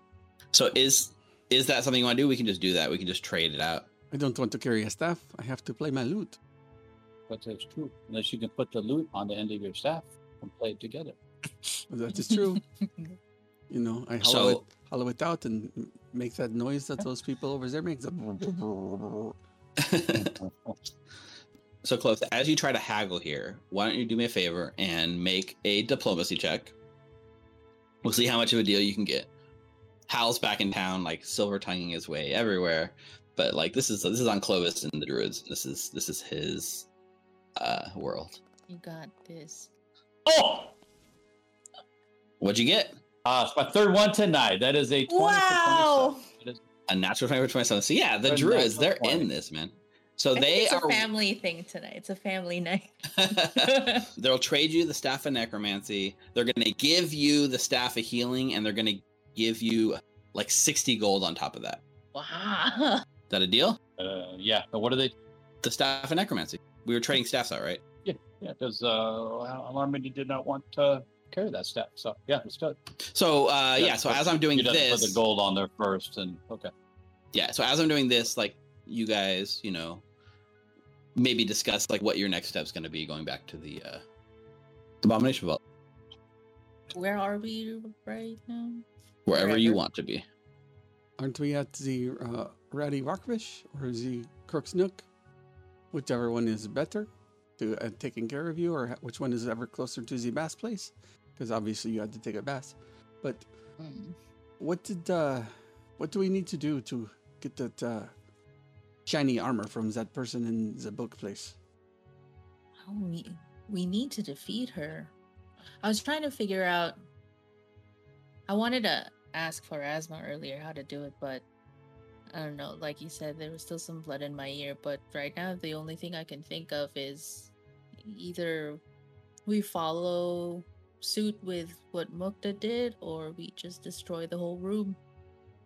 It worked last time. I can distract her with this uh, picture of uh, Volluk, and you guys can run the books out. Perhaps we need to. Uh, perhaps we can trade it with the for the chain, or do you have to like? Oh, you did with that other lady at the hall, in the other hall. Do you need to make her like glow and sparkly and disappear or whatever? Yeah, we need to make her glow and sparkly and disappear. Essentially, we need to get her soul at peace. The reason why they're they're echoes and just keep repeating the thing that's tying them them down here the most. Hmm. I guess hers is asking people to transcribe a bunch of books in her library. It was really nice to Wugza in the beginning. That's because he was sitting down like a good boy, or were you standing up and the table was just tall? I don't. I could not tell from the Zidor. I, I, I had to stand. though. Yeah, it, I, I, it was. I didn't want to sit and have my legs swinging, and then you know I had. hmm Yeah, it, I just was just standing. But So do we? Do we want to go back there and see if we can trade for the shiny armor, or do we need to do something else? I'd don't think we get back trade. I think this picture might be worth more to us later on than that shiny armor. I mean, I can't wear that shiny armor. Lara probably can, but uh, It looked it looked like a chain shirt. As like if you're looking at inventory, like types of armor, it's a chain shirt. Maybe we make her sparkle and disappear, and then we could just take the armor. So But uh, how, how are we going to do that? Uh, I mean, she tried to yell at you, and I yelled back, kind of. Um, and then she, like, smacked Lara, M- Lara on one side, pow, and the next side, pow. No. So me Hal, you stand in the doorway again, yes, and block her from coming out, I can do and that. then the rest, and then someone maybe can hold the picture so she keeps trying to get out, and then the other two can run in and out, bringing the books out. Right? But why do we need the books come out? Why do we need them to come out? That's what Nulara said. You said that's what the book. That's what needs to have her at peace. Either we finish the task or we get rid of the task. Right? Oh, no books to transcribe. No task to be done. I did not hear that part. I can just stand there at the end and just have my little hand go and just pull the books one by one. That's true. I don't know. They can't. She can't get past me, so you guys can all hide behind me. That would be perfect. That's true. But you know what? there's a part of me that feels that I need to make right how I treated her earlier. I did just realize that her soul wasn't at peace, and the reason why I'm here at this moment is because I need to help these people transition. Oh, she's just so rude. Are all Nulara? Are all souls we're saving? Yeah. Nulara, are all souls we're saving or not? I That's don't what the- know. I asked you that question, but you rarely answer me. Mm, Who is Again, no ta- answer. Who is she talking See? to? Mukta's looking around very confused. Mukta, maybe I say another comment. Perhaps she took a blow on the inside and it's bleeding out. That's what's coming out of the ear. It's true. We should probably get her wounds looked at. I don't get it. You know, I do what you say. I've been training. I follow the maker. I was in that freaking mausoleum forever. She did take two pretty hard blows. Nothing. I don't. I It's true. Well, they were more than pretty hard. Nulara's uh Mukta's gonna take Nulara's hand because she's probably much taller than him. Mhm. I look up at her. Nulara, it's going to be okay. We're going to get your head looked at, and then we'll put the spirit to rest, huh? My head's okay. What are you talking about? Shh. You rest. What, what do you do? Okay. so does that mean we're heading back down to uh, the scriptorium? Uh, before though, um, is it okay if we ask Wrin? Maybe her or Elanir can figure something out about like these spirits in general and like how we can defeat them. Because Potentially, yeah, yeah, we can. Uh, the problem with Wrin is her schedule. She's very nocturnal. She stays up all night and she sleeps all day. So early in the morning, the next day, she's probably out. But Elanir might be up. Yeah, I mean, he was the one that found out about the um the glass window. He was the one that found out about the glass windows before. So Sure. So what would you like to ask Elanir? So you go to Wrin's hut, right? She's tucked in for the night. He's like late night, like usual. I, I, I would prefer not to wake her, but I can if it's an emergency. Let me know. yeah, Elanir, do you remember those creatures that we fought before at the chapel? You were able to figure out how to defeat them, and now we've encountered a couple of ghosts down the dungeon already. And every time we try to fight them, fighting them doesn't get us anywhere. Like we have to think outside the box to keep ourselves alive. So maybe you can help us figure out how to Hmm. hurt them. And by ghosts, you mean incorporeal spirits, like things that literally float, resist all your damage, right? Well, have you tried? Have you tried one of these? And he like goes up to the shelf and he pulls it off, and he's got like a glowing rune on a thing, and he says, "This, this is a ghost touch rune. You affix it to your weapon, and it specifically helps you to uh to damage the incorporeal. Oh, We have it. We have some for sale. how much are Uh, seventy five gold each." Maybe you Is can there- put it. Maybe you can put it on your fist. so like if you look at What Wrin's wonders, there is a ghost touch rune that you can look at and just like a plus one rune or anything like that, Mhm. you can basically attach it to your weapon. It gives the weapon uh, ghost touch, which basically means most like spirits and ghosts and things like that, they have not only like they don't resist the damage, but they usually have specific weaknesses to ghost touch. Mukta, do you want one for your weapon as well? I mean, we're both.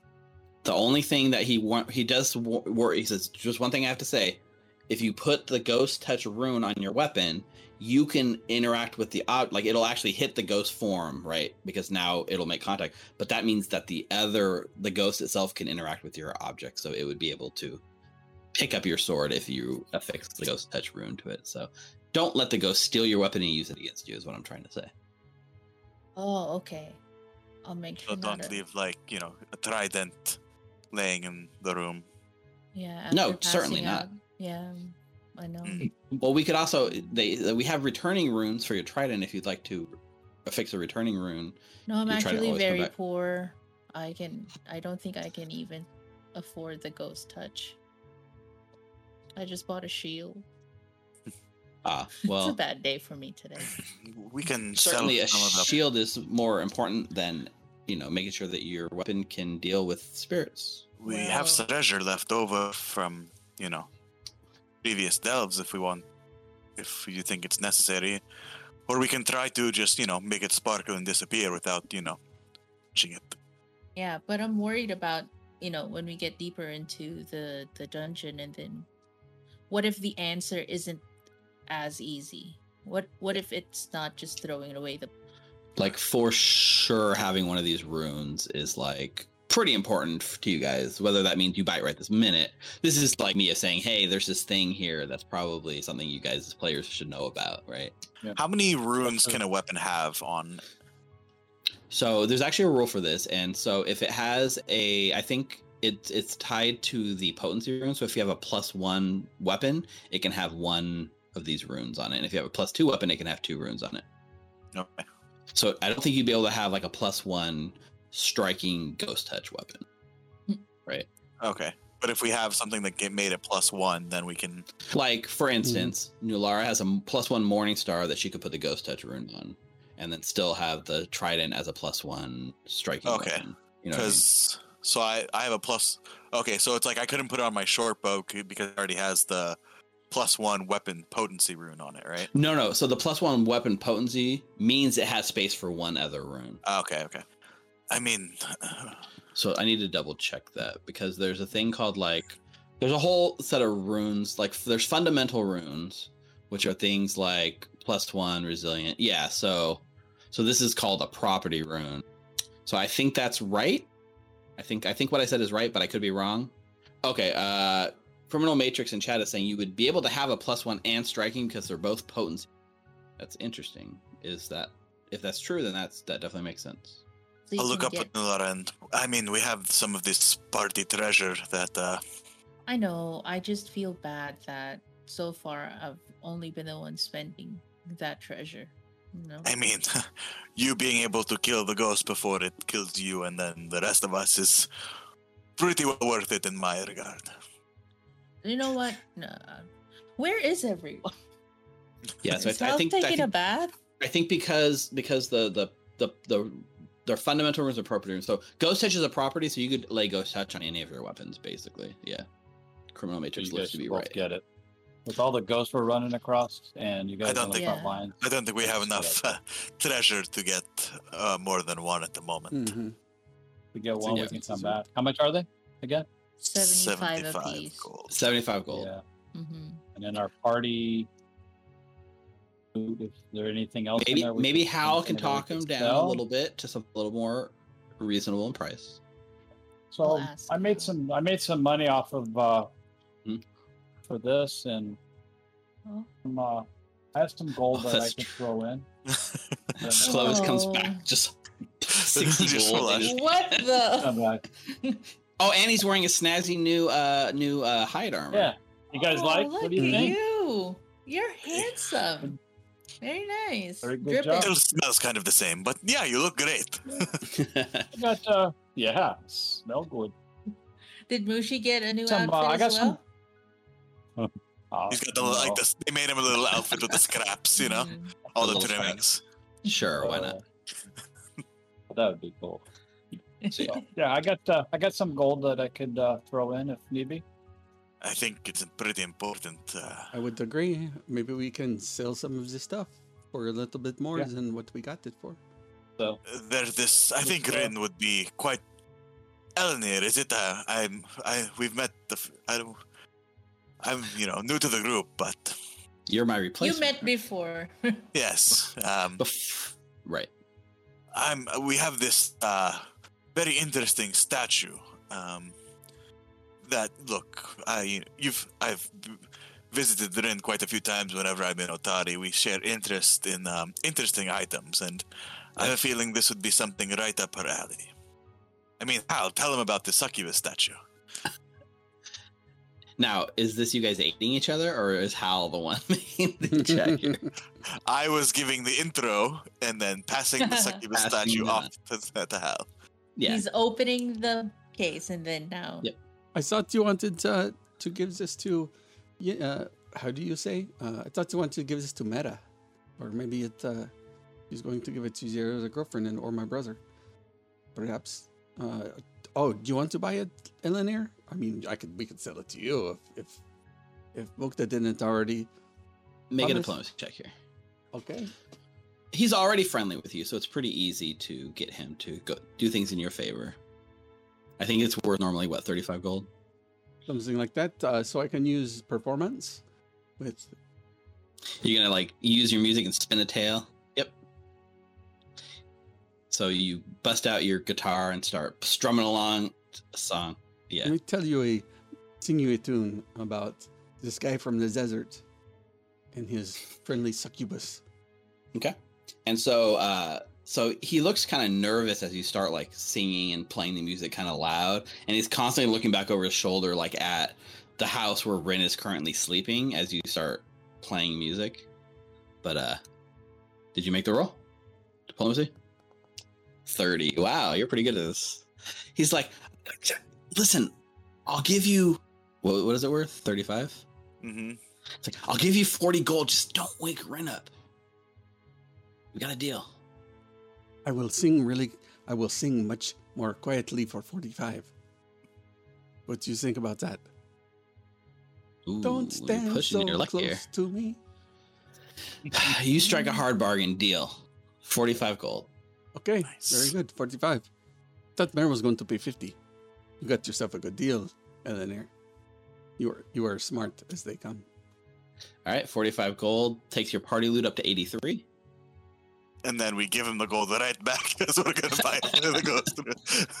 Uh, So- Hal's going to uh, negotiate a better price on that uh, ghost stuff. You want to push your luck and, and negotiate it? He'll he'll as part of that 30 and all wrapping this into one kind of roll. He'll drop the ghost touch rune from 75 gold down to 60. That is perfect. plus another, plus the extra gold for that. I, I think that's a good deal. Yeah.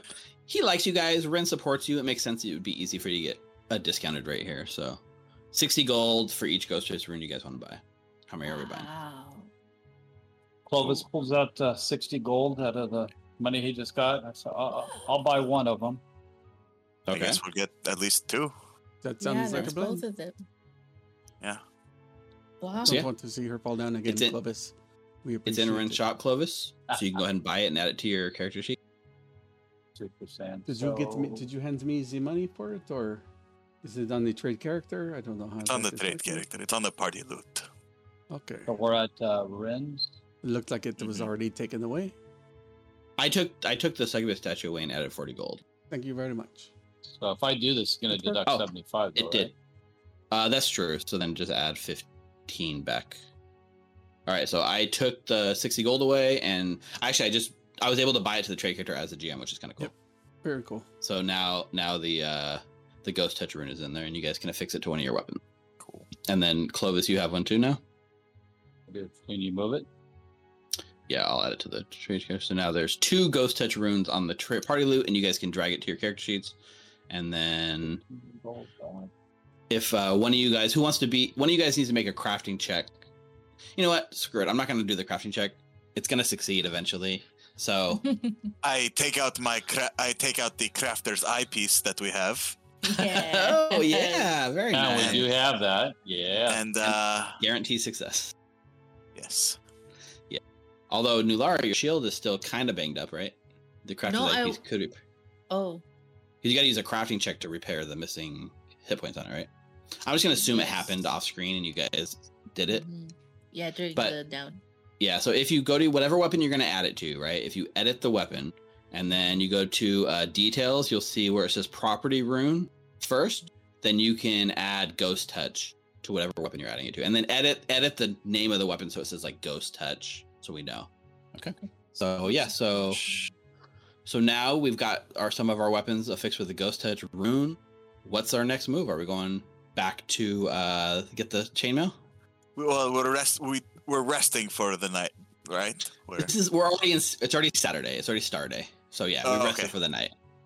can I have said the night before? I would. Um, is there anywhere uh, maybe that uh, someone would want to maybe gamble a little bit to relax? Uh, So as a matter of fact, there is. There's a nice fishery by the name of the Otari Fishery that.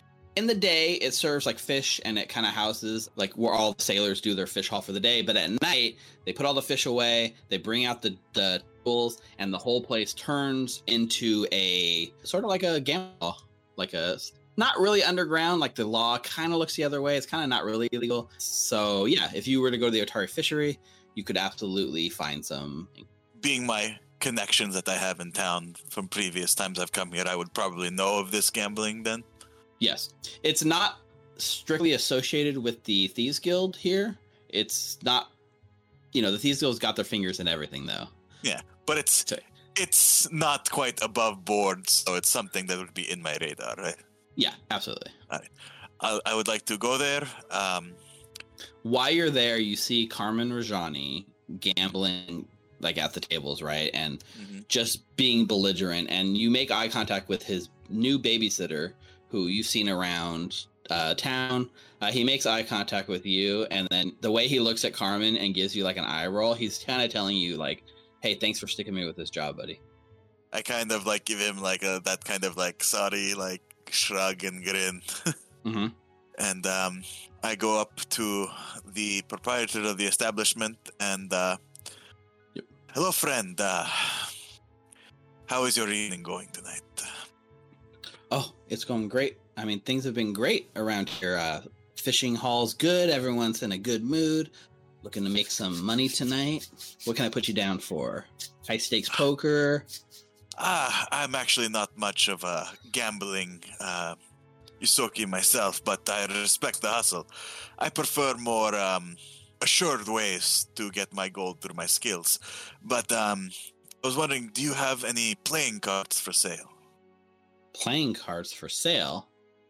Well, I mean, sure. And she's like, I, I have like a regular shipment that comes through here. It's, are you looking for like used cards? We have some old used cards that we could probably give it to you at a discount. Or are you looking for like a fresh deck of card? Used cards would be just fine. Now, I just gotta say, I can't guarantee that all 52 cards are present in these used decks. And I can't guarantee mean- they're not marked up. We try to switch them out as we, you know, think people might be marking them and palming them. They're more for uh, showmanship than uh, for actual playing. So Perfect. I have exactly what you need. And she kind of like pulls out like a box of old used cards. And you can see that they've basically like marked them. They like take a dagger and just stab it through the middle of the deck to make like a big hole through it so they know it's not to be used anymore. And they there's just a bunch of like old used decks that is out of rotation that she will give you at half off. I'll take uh, five if they have them. What's the price on that? Well, it says the price is normally five silver, so Mhm. she'll give you these used decks for two silver each. Two silver each, so, So- five. That'd be uh, gold. One one gold, yeah. I'll take. I'll take one. I'll take the Okay. five then for one gold. Okay. Perfect. So that we cut back to uh from that flashback scene and you see Mukta like shuffling cards or like what's he doing with the cards the next day? Um, yeah. I mean, you see him the shuffling one deck in the- in between one, ha- like both his hands for a bit, and then slip them into his the pocket of his robes. They have five decks of playing cards. Enjoy Mukta. All right. Okay. Back to the vault. tour. So, our group cautiously goes back to the Abomination Vaults, descending the stain, the same kind of path you guys have been taking. Right, you you pass through the main keep, you head to the back room, you descend one floor into the darkness. You go to the mysterious room with Borbo floating in the tank, still ominously watching you as you pass in and out of here with his lifeless eyes just open on you. Through the secret door that closes down, descend down the staircase, and you are now outside of the uh, room that you just fled the day before. Again, you didn't close the door. The door has been closed once more. If we peek in, is she still there? This door that's closed, right? You go to open it and peek in, it doesn't give. It feels like they've barricaded the door again. Wait. Sorry, this is where is this again? This is the staircase down Ah, from okay. Volluk's office back into like the main library. It was barricaded yesterday as well. Barricaded last time we went in there. Yeah, they keep Yeah. barricading it. So Okay. it seems to that there's at least someone on the other side still barricading this thing. That's weird. I thought we killed all of them already. I guess not. Obviously, somebody running around. It's Yeah. not hard, like you know, you open the door, like give it a little push, and uh, you do see the barricade still there, but like on the barricade, there's like a little note written in common, and it's just kind of scrawled out in like very nice handwriting, and it says, "Don't kill us. We give up. Leave us alone." Okay. And it's just left there on this barricade for you guys. All right. So should we grab everything in that room first, I think, uh, then head deeper? I mean, you want to put that spirit to rest, yes? Yeah. Yeah. Yeah. Okay. I So, yeah, want you- that uh, armor, so let, uh, let's do it. Yep. So you make your way again through this hallway. It's still quiet. Um, you kind of creep up away from Belcorra's office towards the restricted section again. Enter through, and you're standing in this sort of restricted section library with all the books. You know the Temple of the Cankers to the north. You know that like the door um, leading to this ghost lady's office, the book lady, is down there. And as you enter the space, you can see the door is still open. Can we see her from here? So Nulara kind of steps in from the room and like peeks in, and you can see this ghostly spirit kind of hunched over the skeletal remains of the body, with like her hands like in her her like ghostly head and face buried in her hands as she weeps and cries over her own dead body. Is it safe to assume that this dead body is like she thinks it's her love Volluk? No, it is her. Uh, yeah, It's hers, I think. Okay. Oh, right. okay. and and like so again to to talk about like the light situation right so what is your guys light you got nulara you're still lit up right like you put you have the light on your shield like usual lighting up the way Uh, And it then- depends on Clovis. Did you light up my To shield? cast, uh, yeah, I cast uh, light on the shield for you. Yeah. And we have Hal's Hal can throw his dancing lights in there if need be. Just seeing her is giving me. ah, There's clones. Yeah. Exactly. Oh, uh, it's gotten dark all of a sudden. what are you guys doing in the meantime lara's got the light on her Nulara, what, uh, what can you see? What is I she see doing? her. She's crying over the skeleton that had the chainmail. Yeah, and as you see her crying over this body, uh, you can hear just like the "My love, where have you gone? Why have you not come back to me?" And then uh, the light of your like kind of like glowingness kind of hits in the room, and then you see her kind of like l- like her face does that weird thing where like it looks through itself again, and the whole body like reforms, and she's facing you again, and you just see like streaks of like ghostly tears in her face, and all of that sadness is replaced with the anger the moment she lays eyes on you guys. All right. And she, like- yeah. she basically gets up and then is gonna start charging right back at you guys again. If Okay. she can get up. Hal, Hal, quick, do you get to have the your door. hand? Uh, not not yet. I don't think so. I, I I'm worried that she's going to scream one more time. Here, I'll Yeah. protect you.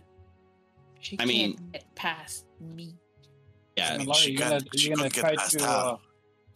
uh, Don't get too close. Laura, you gonna try to uh, save her soul, or what are we doing? She gets to the Uh, door again. She can't get out. She's she's Try to screaming, wailing, trying to get out as much as she can. She can't. She's trapped in this room. Can I zap her with the uh, electric arc? Yeah, give me an electric arc attack. Is it a save or an attack? It's a save. It is uh, now a DC 20 reflex. Okay. Reflex save. She gets a 31 and critically succeeds and takes no damage. Okay. Uh, it doesn't look like I can do it. Uh, do you have anything But like as you zap her and the thing like she dodges it and she looks at you and she realizes the futility of her situation, you actually watch as she basically like disappears back into the room and she looks like she floats out out the east wall and it's gone. I want to now cast the mage hand and see if I can pick up the books and bring them back out to the room. So one by one, like Hal is sitting here and like fishing books out into the hallway, um, using the mage hand, and it, it seems like no problem. Like you just go through, pull book by book. What's the range on your mage hand? Probably quite a bit, right? I don't know. Uh, I, I just am at a loss for words. Um, it says thirty feet range. So you you can get all the books in the first half of the room, but your mage hand doesn't quite get to the back half of the room. So the only way to do this safely would be to kind of put yourself in the room. But we'll say for for the time being, you basically are pulling out like all fishing all the stuff off these desks one by one. The rest of your crew is behind you, like watching this. Um, every so often, she pokes her head like out of the room and is just kind of like, "Stop! What are you doing?" And then uh, immediately you hit her with some sort of like attack, and then she just disappears back through the wall, and you fish out half the room, no problem. I wonder if like she's I wonder if she can get past the second half of the the back half of the room since the first half of the room doesn't have the books anymore. We can uh, Try. always try. You could always try to rush in. Like these desks are just desks; they're not like a like stationed it like to down. So if you ran in Laura and just grabbed it and pulled the desk as fast as you could, you might be able to drag this desk out of here. You know what I'm saying? Yeah, I'll do that. I'll try. Okay. You're going to say that a lot. Um, so I'm going to try to play a different tune on my lute just in case the ghost comes back out. And I want to uh, extend it or right lingering composition, and I will do inspired defense instead. That's new. Whoa, Make that performance so check. all right. You're level four, so the DC is now 19 for your performance. 19 is what you needed. That's a success. That's three rounds of uh, inspired defense for everyone. Ooh. So, Nulara, you rush in, right? You got to do this to drag this desk. You're gonna need both your hands free, right? So you got to take the shield. leave- Uh, I will say the trident is within reach, but I don't know. I don't think your mage hand can pick it up, right? It, uh, it said to be uh, less than one. It has to be one bulk or less. And your trident is like at least one bulk. I'm pretty sure, right, Nular? Momento. Your trident is still sitting there on the floor. I'm pretty sure the mage hand won't be able to pick it up. So you basically have to empty your hands and get ready. You're gonna run in and grab this desk and just like and like drag it out of here as fast as you can before she knows what's going on and pops out and maybe attacks you, right? So Nulara, give me an athletics check here. Okay. Can uh can I give her guidance? You can. Okay. So I give um Alara guidance. Thank you. Wow, that's like my third one tonight. Lois I is give her rolling my- twenties. I give her my arrow point. You cannot. no, so you go in, you grab the desk, and I tripped. start start Oh. dragging it out. It's heavier than you thought. Some of the books, like a couple of books, are falling off the Ah, edge. ah. You're pulling it. Uh, you Ah. stub your you like you stub your toe. You're like ah, ah, ah, and in that moment, like she hears like the scraping of the wood. She comes out of the wall, and uh, you have a moment where you get to choose what you're gonna do here. Like you can either like engage her, you can drop the desk, or you can just like continue what you're doing and get it out. She'll get one attack at you if you allow if you do this right. We all know those go. I know. He's Where is nervous. she? Could I have um, been waiting to try to distract her? I mean, you are definitely like doing whatever you can to help. Yeah. I am pulling out the picture and waving it at her from beyond the door. Okay. Make another. uh I mean, it's not quite a deception. It's more of a social thing. Just give me a flat Sure. d20 roll. So I think uh, there's a creative dis- distraction, yes? Oh, Which I maybe. think uses deception. Then let's do it. All right. And that is a dirty 20. Dirty 20 not Ooh, so she catches your eyes. You watch as she sees the picture, she sees you waving it. You've reignited her anger and doing this, showing it to her. You've distracted her, but you've also now at this point made her fly into a rage. So everyone roll initiative for me. okay. Let me- Let me let me uh let me do this. Start it up. Let's add you guys to the tracker. Let's see if she still rolls a natural one for her initiative. Yes, Wow. she does. Yes, she does. she does. Do we know Okay. what's gonna happen? Which this means she's gonna crit on the next roll. Oh god, you're right. We're in a time loop. You can tell like that it. she's enraged.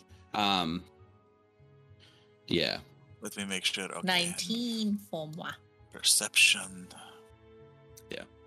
Or deception, or. Oh, it doesn't matter. Natural 20. Natural D. I like the effect, the sound Nice. effect for your natural 20.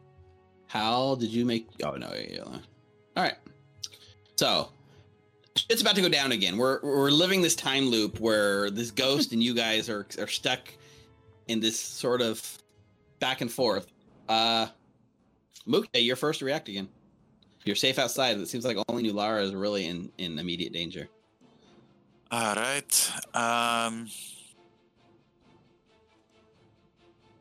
I can't. Yeah, I will step in, stride to the door, Uh huh. and um, just try to create, keep trying to distract her, and uh, maybe lure her over here. Okay. Is this your beloved? Yes, I mean, what are you wasting time with those people for when your beloved is here with me? I'll give it to you. Come. So is this literally the create a distraction uh, action, or the make a request action? Like, what is it? Yeah, I'm trying What to that? distract her. Okay. Yep. So make a deception check against the perception DC of the creature, and uh. All right. Technically, it's supposed to like you're kind of using it to distract them so you can hide, but I'll allow you to draw the attention to yourself instead. All right. That's 18, 18. is yeah, 18 is not enough to beat her uh, her uh, perception DC. Damn. All right. Um, The distraction does not work. I'll uh, drop the picture Okay. and um, ah, that was my. I know. It's not a bad idea. So I strode. That's two actions, and um, I'm just going to pull out my short bow and attack once. Yep. You're trying to get her distraction attention. It doesn't work. You're like shit. Throw it down. Pull out the bow. Now is your has the ghost touch rune that you I put it on the rapier, unfortunately. On the rapier. but, uh, okay. It's Okay. worth a sh- it's worth a shot for my third Yeah. action at least. So, Make an attack, all right. and then Clovis, you're going to be up next. That is a 17 plus 11 for 28. Twenty-eight is a hit. Nice. Roll that damage. Ah. I don't think you have sneak attack damage, but she's immune. Oh no no no! Yeah yeah. So So that's six damage, of which she absorbs seven, so she takes no damage.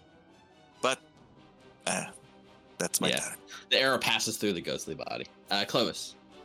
I'm gonna delay my turn. Okay. Fair enough. Uh, Nular. Okay, I have my hands free. You mentioned right? Yep. Yep. You, you have nothing in because you were dragging. You t- you're kind of holding the desk, but you can let go of the free action. That's fine. Okay, where where is the skeleton? Far south, this square right here. Uh, okay. Okay. Ah, I don't have enough movement. Okay then. Trying to get the skeleton and get out in one stride. Yeah. Mm-hmm. Is my trident here at least though? Yeah. Your trident's right at the, right at your feet. Ah, I'm Mm. picking it up. Deja vu time. Pick it Mhm. up. Yeah, but unlike before, I'm just gonna actually I'm gonna look at her a little sadly. Mhm.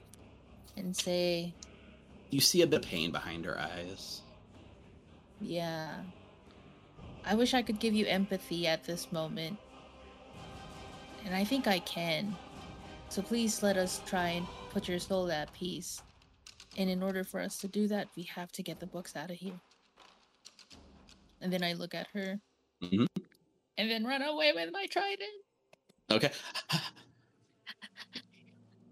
And then So pick my t- Yep. Do you have to take two strides to get out? Mm-hmm. Okay. Uh, a stride and a step A stride and a step. to get here. Actually, I'll, I'll go here. Okay. Uh, Clovis, do you want to take your turn now? I can't see her, so I can't. Okay. So I'm delayed. I see. Okay. So at the end of Nulara's turn, uh, she steps out. You know, she she does the same thing where she uh, she runs to the like here or like right in the doorway, so like you can see everyone. And again, she wails about her beloved, about being, uh, you know, how could they betray me? Why would they turn on me? you know, why did you not save me? Like you my love, why? And she continues just tormenting herself, screaming, wailing. She's going to use that wailing cry ability again. You guys are not immune this time. I will use my Despairing cry. to do counter Okay. performance. Okay. And that's Um, uh it's a is it a cantrip or take a focus point? I think it's just a composition. So it probably takes a focus point. Yeah, it's it's a focus spell. Yeah, it's focus. Okay. So, do you want to wait and see what everyone rolls on their saves before you commit to using the focus point, or you just want to use your reaction and do it? Well, yeah. I mean, we rolled pretty high last time and we had to use it, but yeah, we can see that's what, true. what everybody does. So I, am let's just open up. Yeah, let's just yeah. Everyone make a will save. All right. D- it's a DC 24 will save. Uh, that's failure from Clovis. 21 what for the failure, and then one for Hal is going to be a critical fail, uh, a fail for Nulara, and a fail for everyone, a critical fail for Hal. So Hal's. Oh, oh no, I thought that was mushy. That's mushy. Mushy again. Mushi has no Mushi has no self doubt. Mushi has nothing in life that he is like. All right. So I don't understand. Clovis is going to use his hero point. No, well, wait. Before you use your hero point, Hal is about to use his reaction to counteract this auditory effect. So make a performance check, Hal, and everyone can use his performance check as the save roll. I guess since we're technically in a I will battle, I'll use the a hero check. point. Use that hero point. I will. Let's go. You roll the three plus fourteen for seventeen. That's not going to Yeah. do it with The the hero point. not going to work either. Oh, Uh, okay. So, here's what happens. This time your counter performance doesn't. Now, Clovis, if you'd like to spend your hero point, you can re-roll your save. Nope. Ooh, so Still a failure. Okay, so on a failure, uh, you guys all become slowed one. That means you have one less action on your turn Oh wow. for one round. Um, and if you critically fail, like, uh, so Hal is slowed two for one round. Okay. But that's her turn. That's all she can do. Clovis, you can see her now. Do you want to take a turn? Yes, I will take a turn now. I will. uh Okay, now remember, you're Yeah. slowed one, so you only get two actions. Yep. So I'm going to take my ray of frost. Oh, nice. That's gonna hit. was it a? What'd you roll? Ten. That's twenty-nine. 29 will hit. And for my, my damage. Let's see if 10 damage. She takes all of it. resists 7, so she takes 3 damage. Don't resist seven. Jeez. You need to get your ghost punches out. I- I'm just saying, don't you have a uh, anti-ghost cantrip, Clovis, or did you get rid of it? I got rid of it. That's too bad. Okay, Yeah. uh, so that's your one round with slowed one. You're no longer slowed. I How? Sleep and redo it. You are slowed two, so you get one action. Yep, I will do Inspire Courage, Lingering Composition. Go for it. This will replace your existing link Yeah, composition. I 'cause that figured one it- doesn't. It ran out because we were f- fe- uh, Yeah, yeah. figuring books back and forth. Okay, so this will be your third focus point. Yep. I don't Make want to that roll another one again. Performance. That is better. That is a Hey. critical success. That's four rounds of inspire courage for you guys. Um, Nice. Unfortunately, the um, the inspire defense does does drop off, but you can add inspire courage. The one round. Four rounds. All All right, Mukta. All right. I Yep. cannot see her. Yep, you have two actions. Oh yeah, she's in darkness. Um, what are we doing? Is everybody is everybody out? Yeah, I guess everyone's technically, even Clovis couldn't see her, right? I will uh, put away my short bow and pick up the picture, and that's my turn. Okay, put away the short bow, pick up the picture. Perfect. Nular. out. I was thinking to sud to sudden charge that skeleton, grab the chainmail, and then just walk out. um, hang on. Can I move a little bit just to see what's going on inside since I still have the light? yeah, peek your head around. Yeah. Excuse me. Oh, she's there. Oh. I have my. Yeah, she's right in the middle of the room. She can't leave this room though. Okay. Yeah, she can't leave this room, right? Why is this so far? Okay, uh, for my two actions, I'm gonna grab my shield and then I'm gonna grab my Morning Star. Okay. Okay, So you get the shield on, you get the morning star out. hmm Perfect. Uh, she cannot do anything, so she, again, in this situation, we're kind of in this game of cat and mouse where there's like nothing she can do to you guys. All, you guys are just picking her off, and she's she again uh, retreats through the wall and disappears. So she comes here, and then she goes here, and then she disappears through the wall. Nulara, make a perception check for me.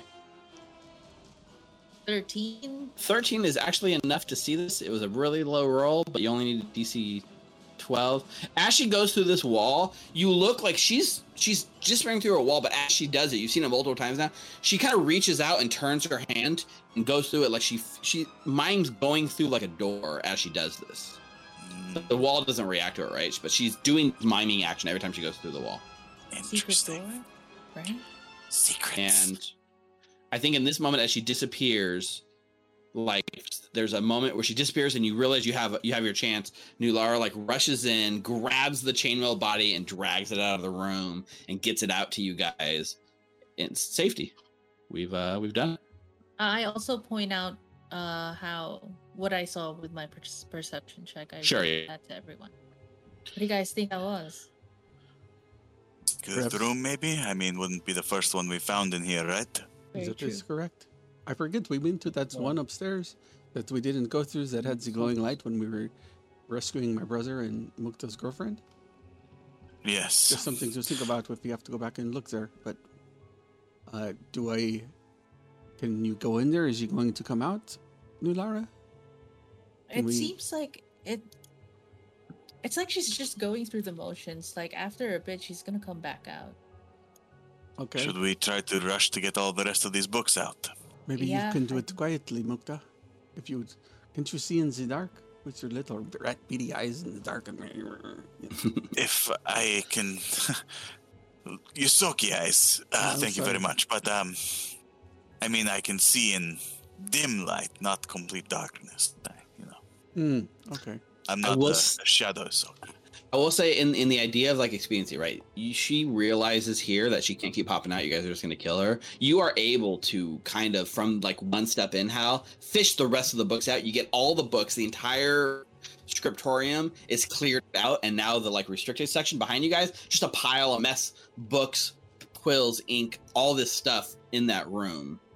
And you've already dragged the body out. I put the armor on your um your inventory, uh, Nulara. Clovis, is one of the books in this bio? I will identify it. It's the plus one chain shirt. I'm just gonna give that to you guys. Oh.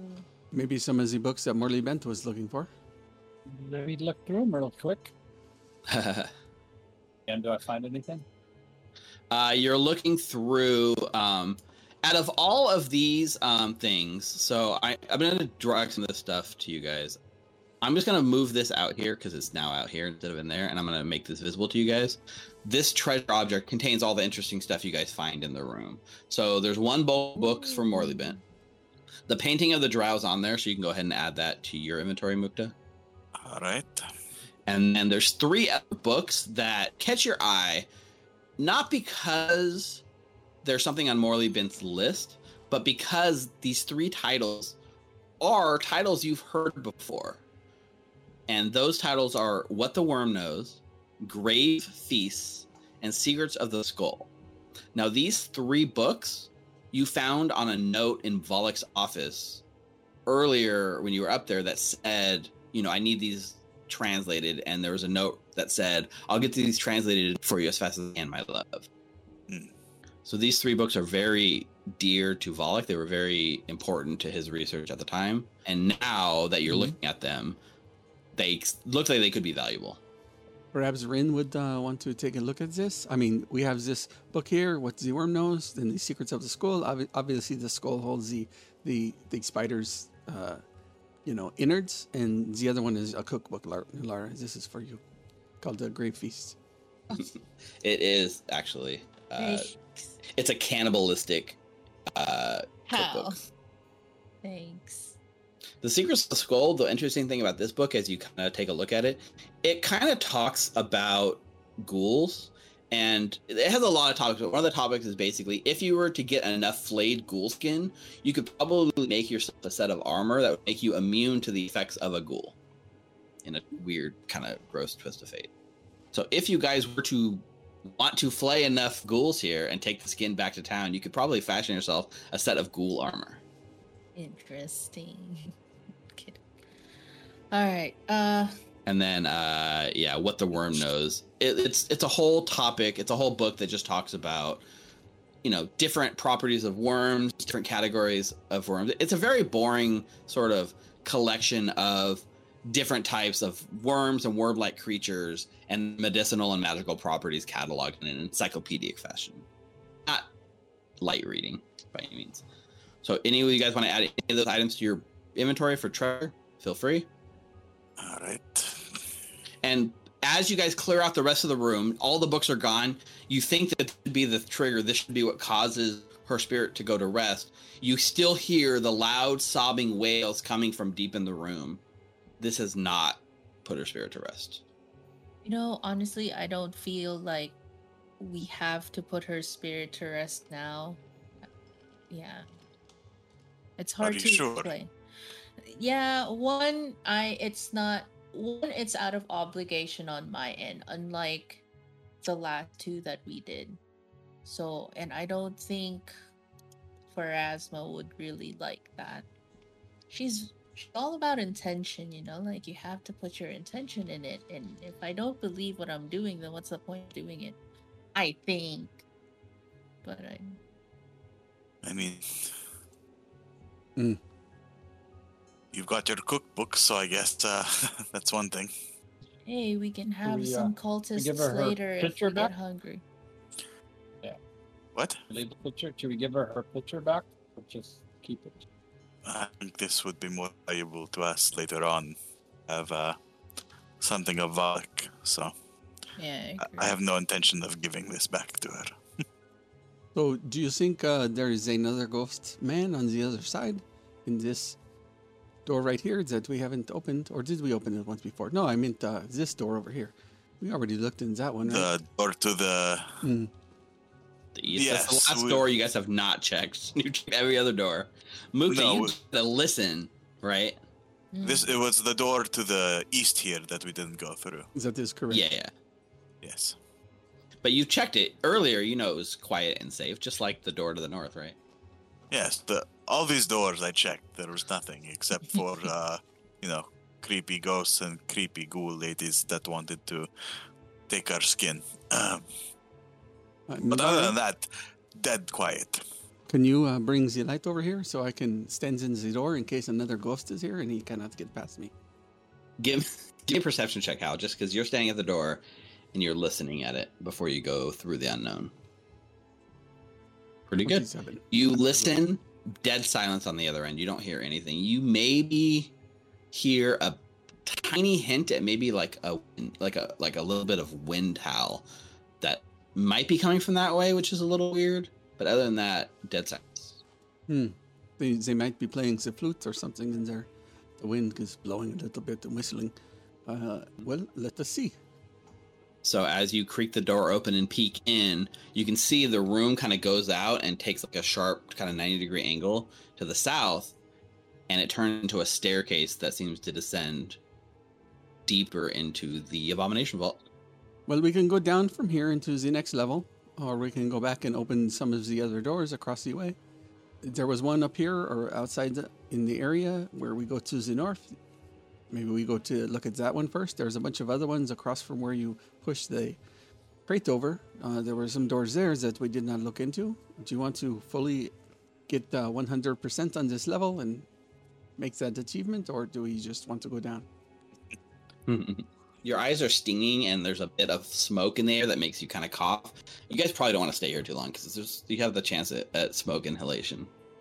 We did set the um, you know, all that ghoul, all that flesh on fire in the other room. So Oh, is what that right? Oh, That flesh well, is on fire. I say we go down.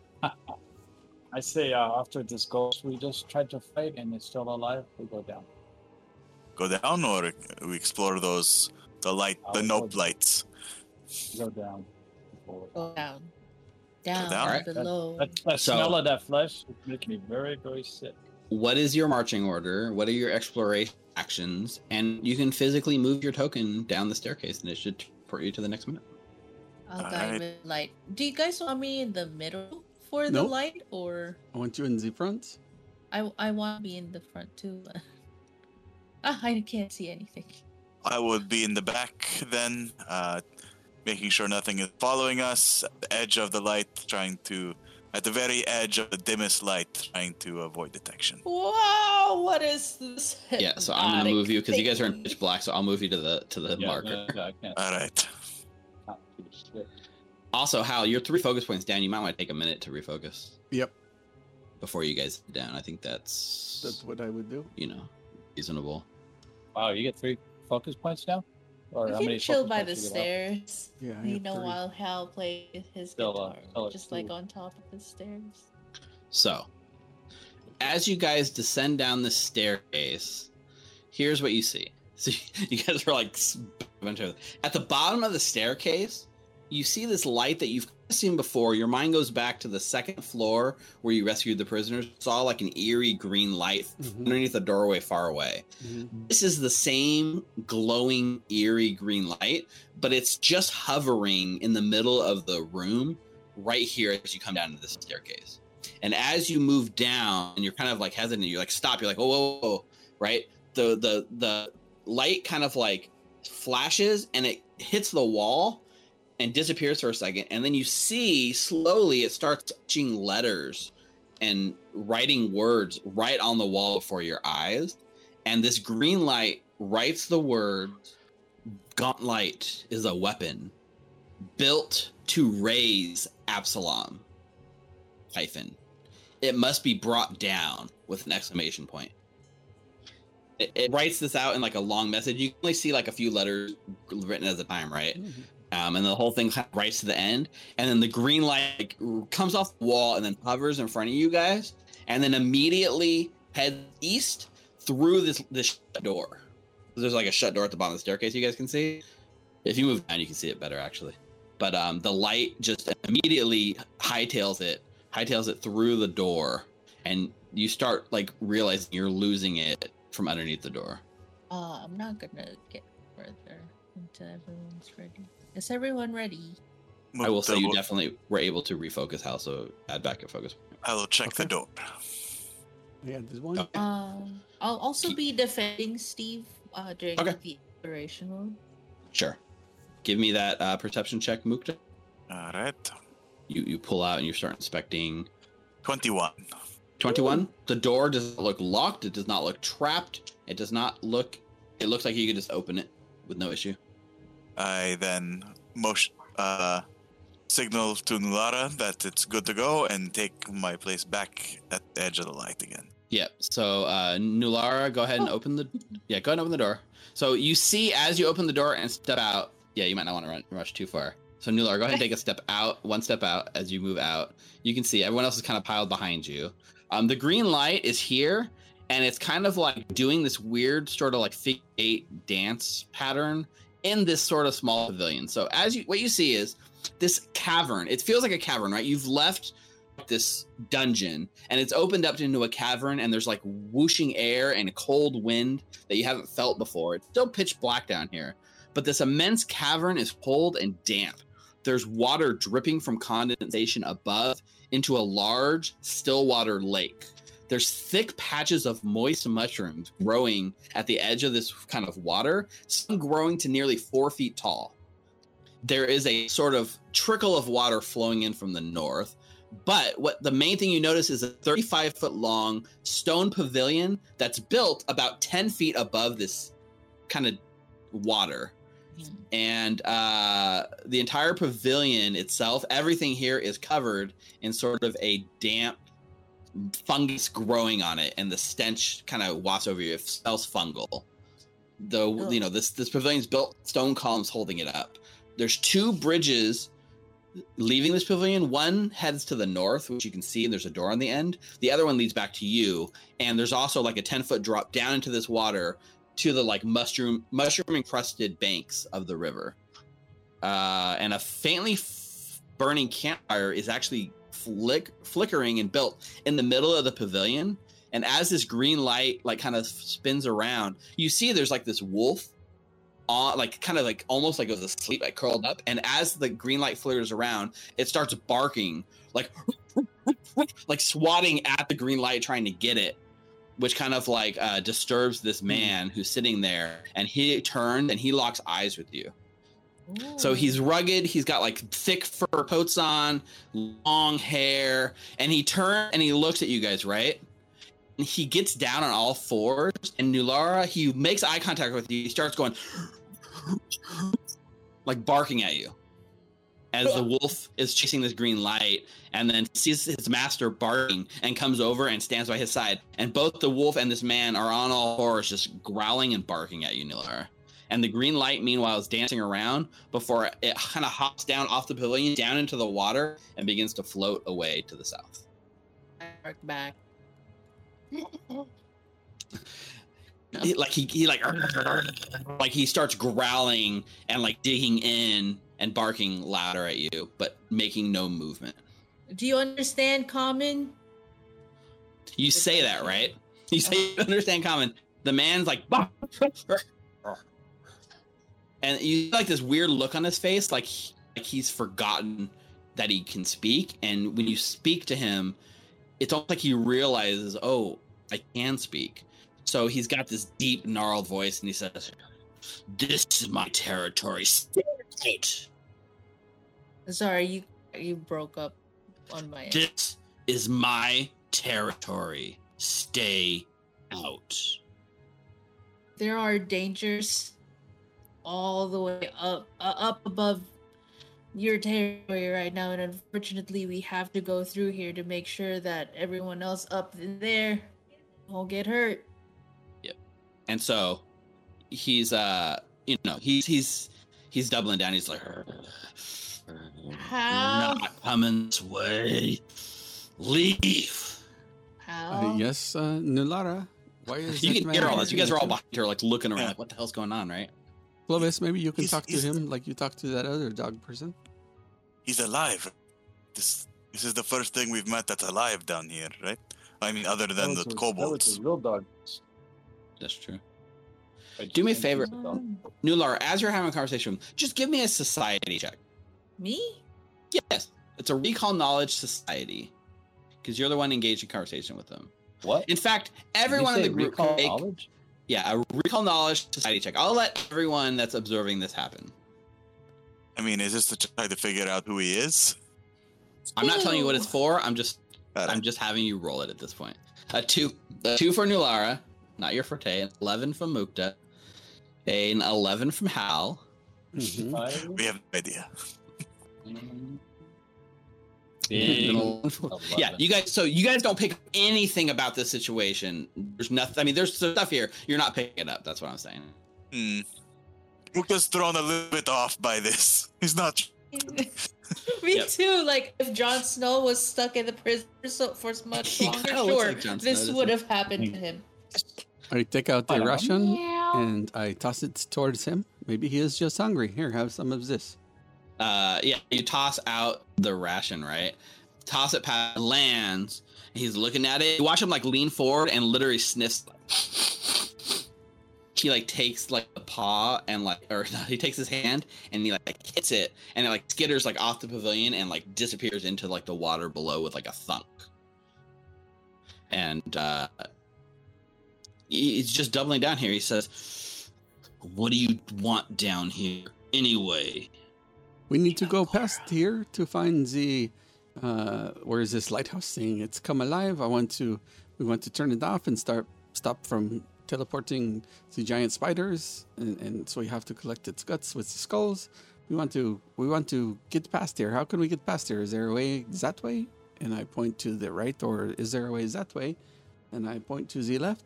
We just want to go by. We don't want to take nothing of yours. We don't want to, you know, have any kind of confrontation. What you think? We come by, we come through? Make a diplomacy check. Also, you can see at this point, like uh, he's kind of like shifted down under his like cloak, and he's managed to like kind of subtly pull out these two sort of like they're like triangle daggers that he grips with his hand. So he's got like two. They're called like katars, right? They're like Mhm. fist blades that he's got slipped out, and he's uh, tried to do this like subtly, but he's not been very subtle about it. And uh, you, so you try to convince him to let you through, and he he doubles down and says, "No one comes in our territory." And that, I mean, that's like it, right? Like, if you are going to come into their territory, there's going to be a fight. There is another way down on up these back up these stairs on the other side, Nulara. We can maybe regroup upstairs a little bit and um, decide what we want to do. Away from the smoke, at least. Yeah. We, we're gonna come up to smoke. Have you mentioned Belcorra? No.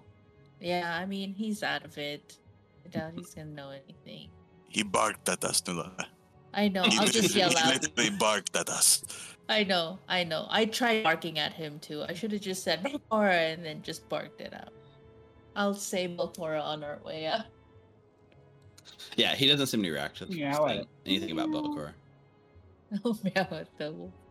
I don't know. Yeah, Yeah, the, that's the light weird. is definitely drifted south and is like gone by now. It's like out of your sight. So I mean, he, hmm. he's standing here. He's not backing down. So if you guys want to hmm. regroup and back up and like figure out your next step, that's fine. Like you literally hear like as is that what you guys want to do? Like regroup upstairs and figure out. your Yeah, just next step? figure out like. Okay. So you kind of back out. You close the door and you just hear the triumphant like kind of like oh Oh, of like wolf house like down below as these you know the wolf and this man have defended their territory against the intruders